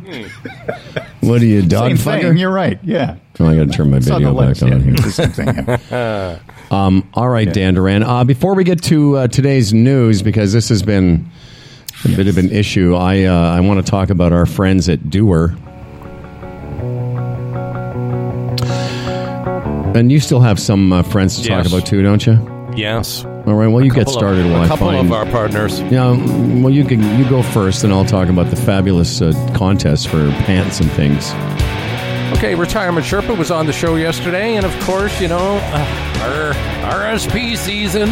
You know, it's February. March 1st is the deadline. You get the idea. You're going to purchase them, there, purchase them this year. You better start thinking about it now. Whether, you know, some people borrow money to pay uh, for RSP, some people just, you know, move money over. All those things have to be considered because the deadline is coming up and it can work to your tax advantage. Figure it out. Well, uh, the Retirement Sherpa was on yesterday, and he explained so much of that and how he can play a part in that. Tim is a portfolio manager, Raymond James, a member of the Canadian Investors Protection Fund, retirementsherpa.ca. Duer, the world's most comfortable pants, presents the world's most comfortable contest for Valentine's Day. All you got to do is use the phrase love pants. Go to our Facebook page, any of our social media, and you put it in the comments, you'll automatically be entered in a contest. Actually, today, Boone, if you're listening, let's grab somebody today so we can make the announcement. Uh, this is uh, the last chance to uh, qualify for the grand prize. It's really cool, actually. Enter as many times as you want. Don't forget to use the promo code uh, when you're buying pants at duer.ca. Uh, you get 15% off at checkout using the promo code LOVEPANTS. And the grand prize more pants, the fireside denims, the all weather denims, a t shirt, a toque, or a beanie if you want, and a scarf. Duer.ca. Enter the promo code LOVEPANTS at checkout for 15% off. Uh, Dan, did you ever work with uh, Jackie Delaney and all the all your No, various? no, I didn't. But that was a really great interview. Thank you. Mm-hmm. Yeah, she's great. chat, Yeah, yeah. I can see why you guys want to have her back. Yeah, she's very smart, very Yeah. nice, Yes. interesting. Although, you know, one of the things that I wanted to bring up about the protest that I I never got to is somebody had tweeted yesterday, all I know is only white dudes would get away with closing malls and restaurants and small businesses and harassing people on the street and torturing people with honking and waving and spewing hateful racist shit and threatening people for 5 days. That's only that's a white pri- that's some white privilege right there. Yeah. I think more so in uh, the states. I think I think I don't think it would have been. I don't totally agree with that as it relates to Canada. Well, there would have been a. I think there was some comments uh, about the uh, Ottawa police force uh, cracking down on other kinds of protests that involved people of color, and that that that it, they didn't treat the same thing the same way. I guess the argument being that that with big, huge friggin' trucks in the middle of downtown uh, Ottawa or wherever they are is a, is a little bit more difficult to deal with. So I suppose that could be a defense, but. But how long should this go on is the real question, and how Well, long I don't know, ling- linger? How they long will they allow it to linger? Well, you know, and you get impatient and you think, okay, the RCMP, the Army, whatever. But they know they don't want confrontation, fists flying, and all that stuff. So maybe the strategy is in minus 2025. They've pretty much got it figured at some point these people are just going to go away. Well, and and are the people that came from BC, Alberta, uh, and Western they, have they gone home? Don't they have to go home at some point? One thing that I've I, I tried to find something more about, but I haven't. But I think the police uh, said something about American uh, involvement. There's Oh, yeah. some some Of course. some people in, in America involved with the with the organizing of the of the the truckers, and I don't know what that connection is or why police would be involved with that. But that's kind of a an interesting, you know, diversion. No, there's some American. experience. There's some stuff going on here, Dan. Uh, Toronto Mike is here a little bit early, but I thought I'd turn it on because he's just always like, "Oh, put me on. I, I can do things. I'm funny." I don't know why he has to. He's got his own show. He's got nine shows a day. I just like listening to Dan live. Like I just like to observe. I All don't right. need to speak. Well, Dan, is Mike's presence going to intimidate you? No, no, it's fine. I'm sure he'll have an opinion of whatever I say too. All right. Well, I just want you to know. I guess right. you know. I just, I don't want this to be uh, any pressure on you. I mean, it's one thing when you've got us two, but when you've got Canada's Yeah. most prolific uh, podcaster. Yeah. Well, yeah. Don't maybe you should, point maybe you're me. right. Maybe I should pick up my game a little bit. Well, well, it's too. You know what, Dan? It's too late. I'm not going to phone this one in. hey, this this is the final show then before uh, for you're taking a week off, right? Uh, yes, we're off next yes, week, Dad. and Yeah. uh, we'll after today, we will do another live show uh, coming to you from uh, remote locations. When Mike is it the? What's our first show back? The fourteenth. Yeah, it's the so one week off, and then you're back on the Monday. But it's a 10 a.m. Eastern start for those who watch on Facebook. Oh, and Mikey, did you hear me uh, say about picking a, a winner? Can you do that? Yep. Okay, so well, uh, Toronto Mike is 14th. here with us. Say that The, again. valen- the Valentine's Day treat for Hundy Peas is that you're returning to live shows. and on that day, we will uh, also um, actually no, we'll do the contest for. Let, let- let me figure out the contest. But today we'll have a winner for you in a second. But first, Now, here's to a fella named Dan Duran, a hell of a guy with a hella big wang, the quintessential anchor man. His voice is nice and low. Dan Duran, the anchorman comes. As for credentials, he has none. Can't tell a headline from his bum, but his voice is nice and low. Dan Duran, the anchorman's here. He's prone to falling off his chair, but he's got a big wang, so he don't care, and his voice is nice and low. My voice is nice and low. Today, Dan Duran's News brought to you by the Chamber Plan. I think that's the one you've got left, right? Yes, Howard. Fred will have the details uh, after uh, Dan's uh, report, but first, with the news is that. Uh, Yeah, Yeah, Crosby, yeah. Stills, Crosby, Stills, Nash, and Young are back together again as objectors of Spotify. Neil Young pulled his music from the platform uh, due to Joe Rogan's questionable stance on COVID misinformation, and so I think this was yesterday. We support Neil, and we agree with him that there are dangerous disinformation there is dis- uh, dangerous disinformation being aired on Spotify's Joe Rogan podcast. While we always value alternative points of view, knowing spreading disinformation during these, this global pandemic has dearly as deadly consequences. I should slow down on this. well, it's, it's, I told you it's Boone. Boone's intimidating. You're right about that. I'm anyway, telling uh, you. They've Joan. Uh, of course, you heard that Joni Mitchell uh, uh, pulled her music. There's That's right. India.Arie. There's Nils Lofgren. There's uh, some podcasters, including Mary Trump. They pulled uh, their content as well. Uh, Spotify said that they'd be putting warning labels on questionable content. I don't think that's happened just yet, according to Eek Ek Ek Eek, whatever the guy. Yeah, I know, EK. Spotify is Eekhead. Yeah. I don't know. Uh, the stock dipped a whole bunch after this happened, and then it recl- uh, regained. Yeah, So it was last like week, a- Dan, a I big said to thing. Freddie, it dropped like two billion in value on uh, on this, and then I guess it's come back now. right. Yes. Well, Go no, I just I was just going to say that that I think you guys said Joe Rogan's apology was adequate and kind of addressed the issues uh, last week. The only thing I take a little bit of an issue with that, and that I mean he's he's definitely on the questionable side. Oh yeah, of the of this whole vaccine thing. And as far as balance goes, I mean, he's like, for example, in January he opened a feed on Gettr, which you know you know what Gettr is. yeah, it's, the a right wing lookalike Twitter Nazi Twitter.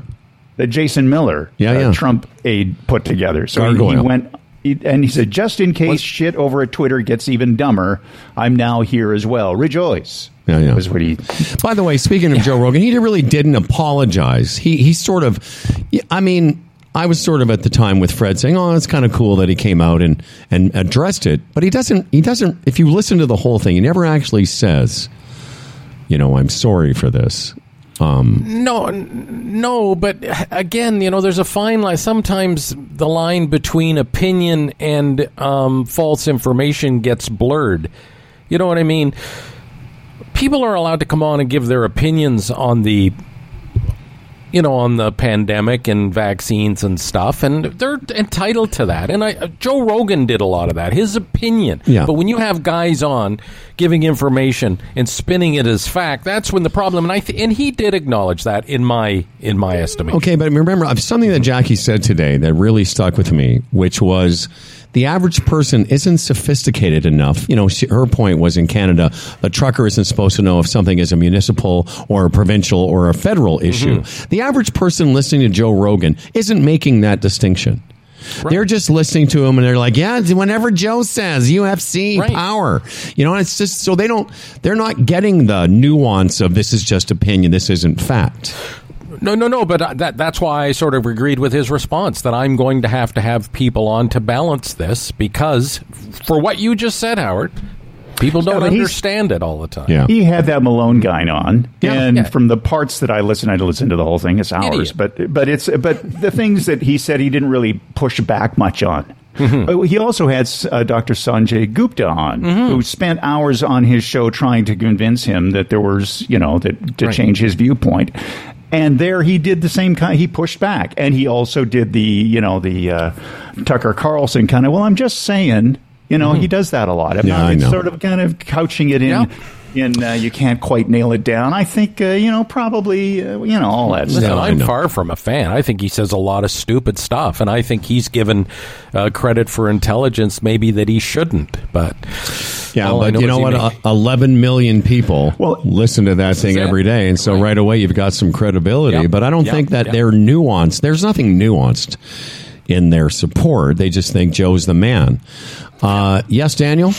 Well, I was just going to say that I think there's a couple things. One is that when a threshold of uh, viewership or listenership is on your platform, you have to pay a little more attention. Like if five people are, you know, listening to a podcast about this, well, you know, okay, whatever.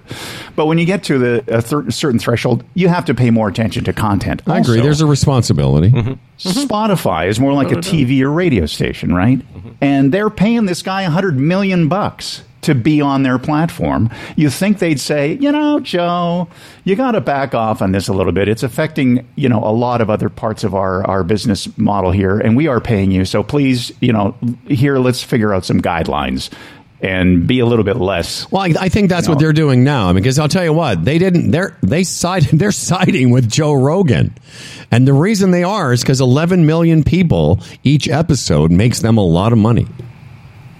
Oh, I get that, but it's also going to like, you know, there's going to be this pushback, and there's going there there. Uh, Yeah. Now there's this opinion of Spotify that's starting to to grow that they may not be an ethical platform, right? Um, you know what? That like does that is that going to affect my interest in accessing every fucking album that's ever been recorded? No. Like may- Joe may Rogan's not- over here. It may not you.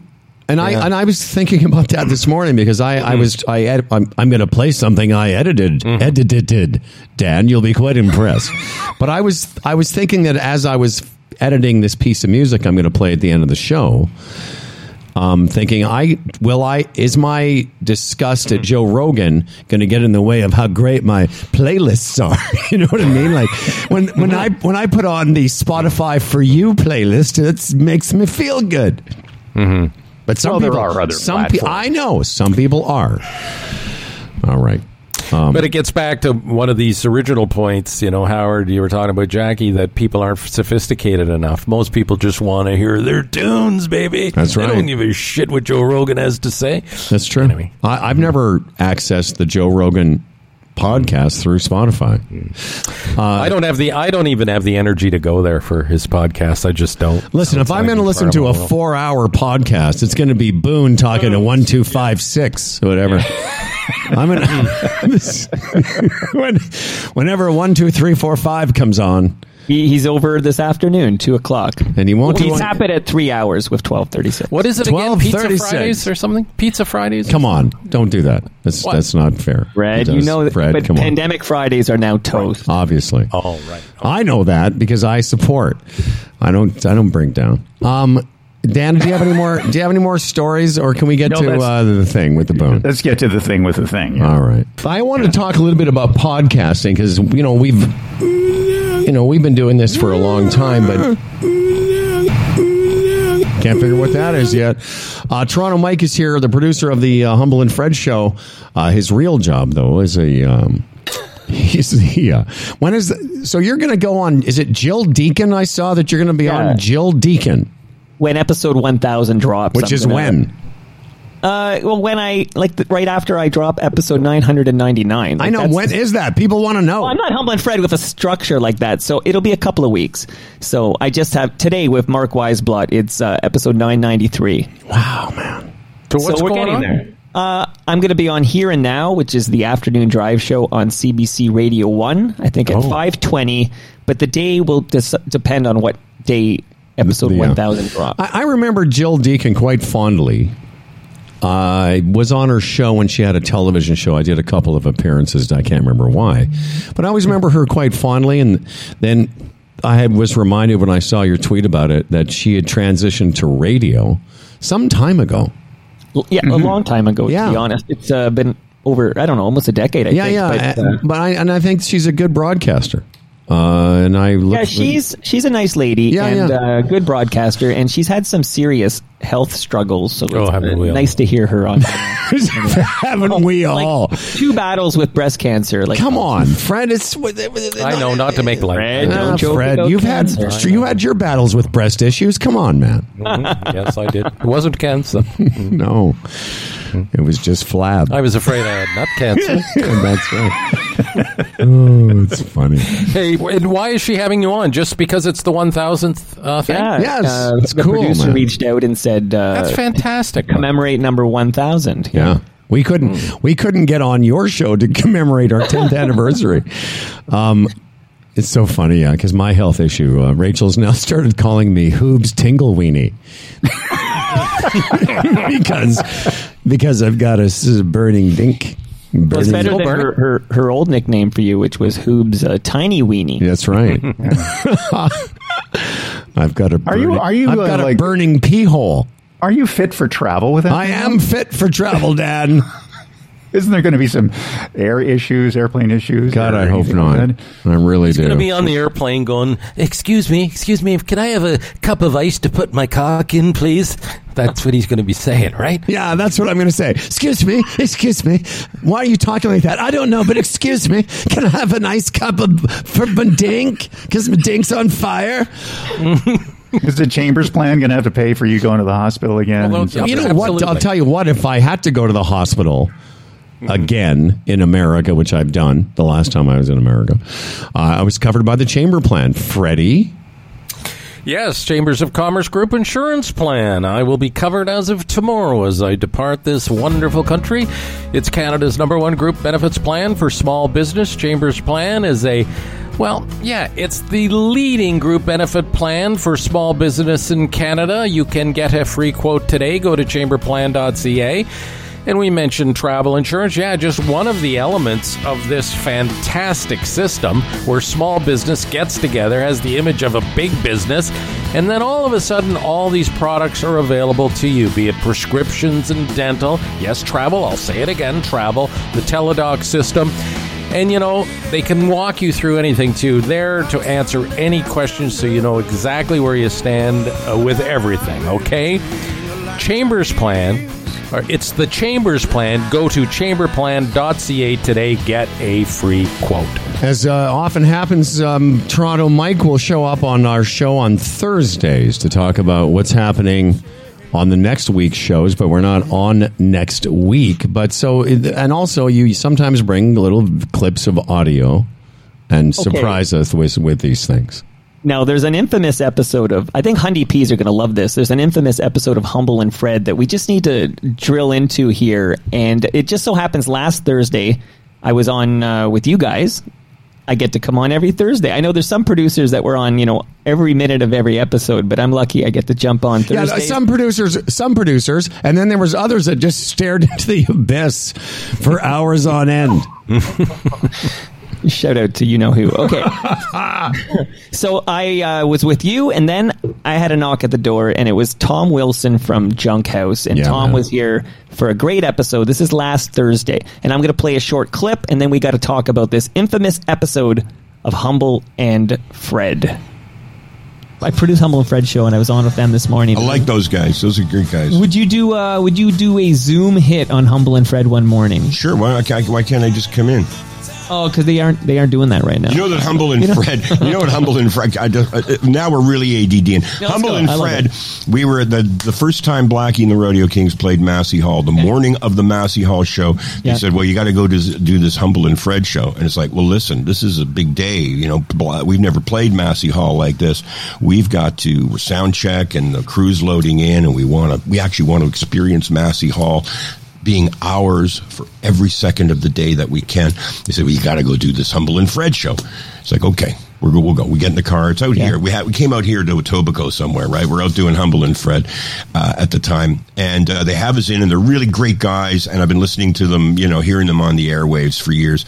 And sure enough, uh, they said, "Hey, that was great. Thanks a lot. Everyone's just going to be playing. It's going to be airing. It's going to be airing later this afternoon." I said, "That's great because we got our show tonight at Massey Hall. We leave, and then we get a call from the publicist about four hours later." Saying that Humble and Fred forgot to record the Oh my interview.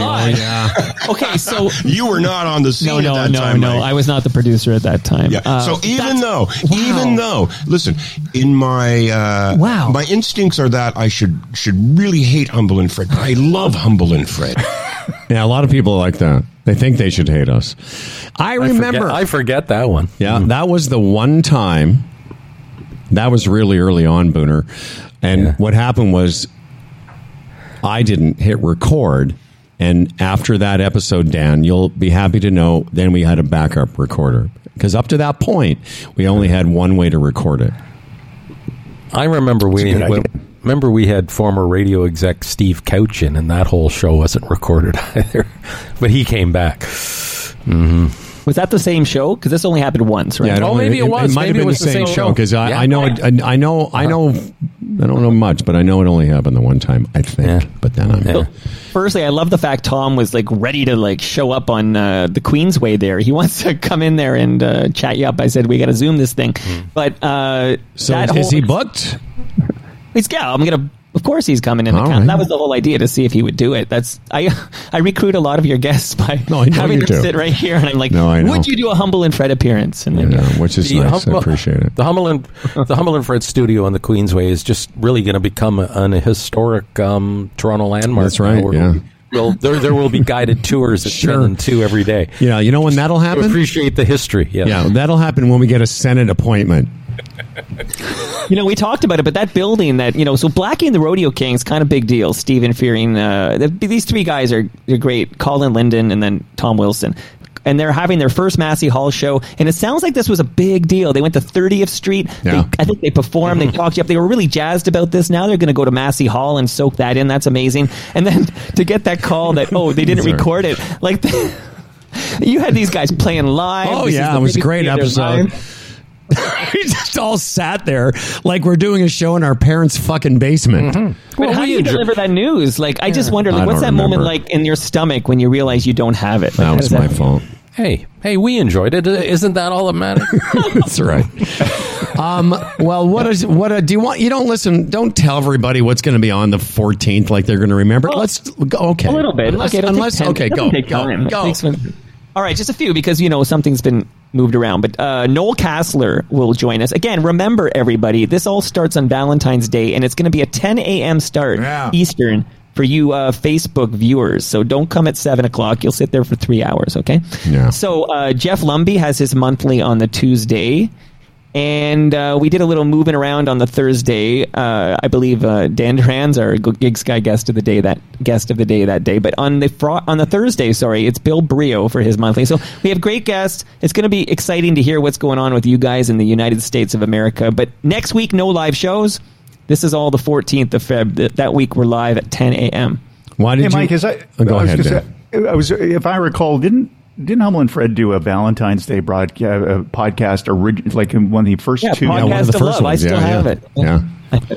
I That think was, was- it at Pro- Proud FM, or was that at Dan's house? I, Dan, are you asking because we should run it? I think we should run it. That would be something else. Oh yeah, We should That'd put that out. idea, maybe yeah. not on the 14th, but we should put it out maybe that week on the Yeah, but- Friday. you could put it out on the 14th, the regular show, and that together. Double shot? Matter? Yeah. Well, if there's going to be if there's going to be best ofs, why don't we just air it on the, the Thursday before Valentine's Day uh, as a best of with a new new sponsor shout out? Sure. Do it Okay. up. well, that was before sponsors, right? Yeah, we didn't have sponsors in those days. We just had. I'll we, do this no, uh, we had- magic editing. here, All those yeah. shows were brought to you by Desperation. Actually, truth be known, Dan knows they were brought to you by uh, Gourmet Safari, as I recall.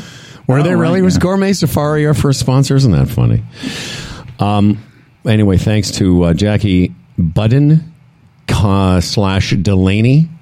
Thanks to everyone that uh, has been supporting us. Uh, the next time you hear our program,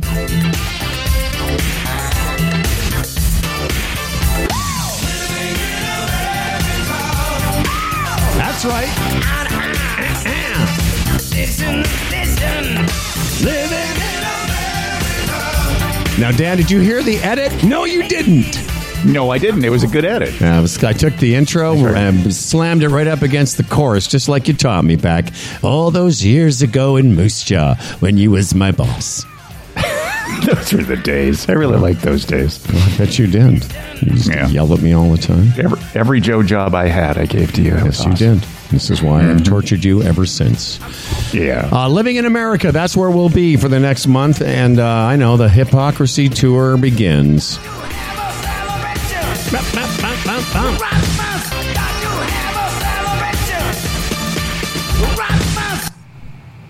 But before you go, there's an, another big duer pants winner. Yes, winner, winner.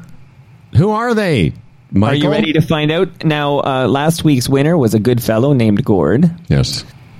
this week. I don't know if he's a good fellow or not, but his name is Todd D. Taylor. Todd D. Taylor. I'll be uh, messaging you on Facebook to find out more info, but that's our big winner this week. Right on, That's man. old, To- that's old Toddy Taylor. Oh yeah, he's a good Oh, guy. yeah, he's a good He's a guy, good eh? guy. Toddy Taylor. Toddy Taylor's a good guy.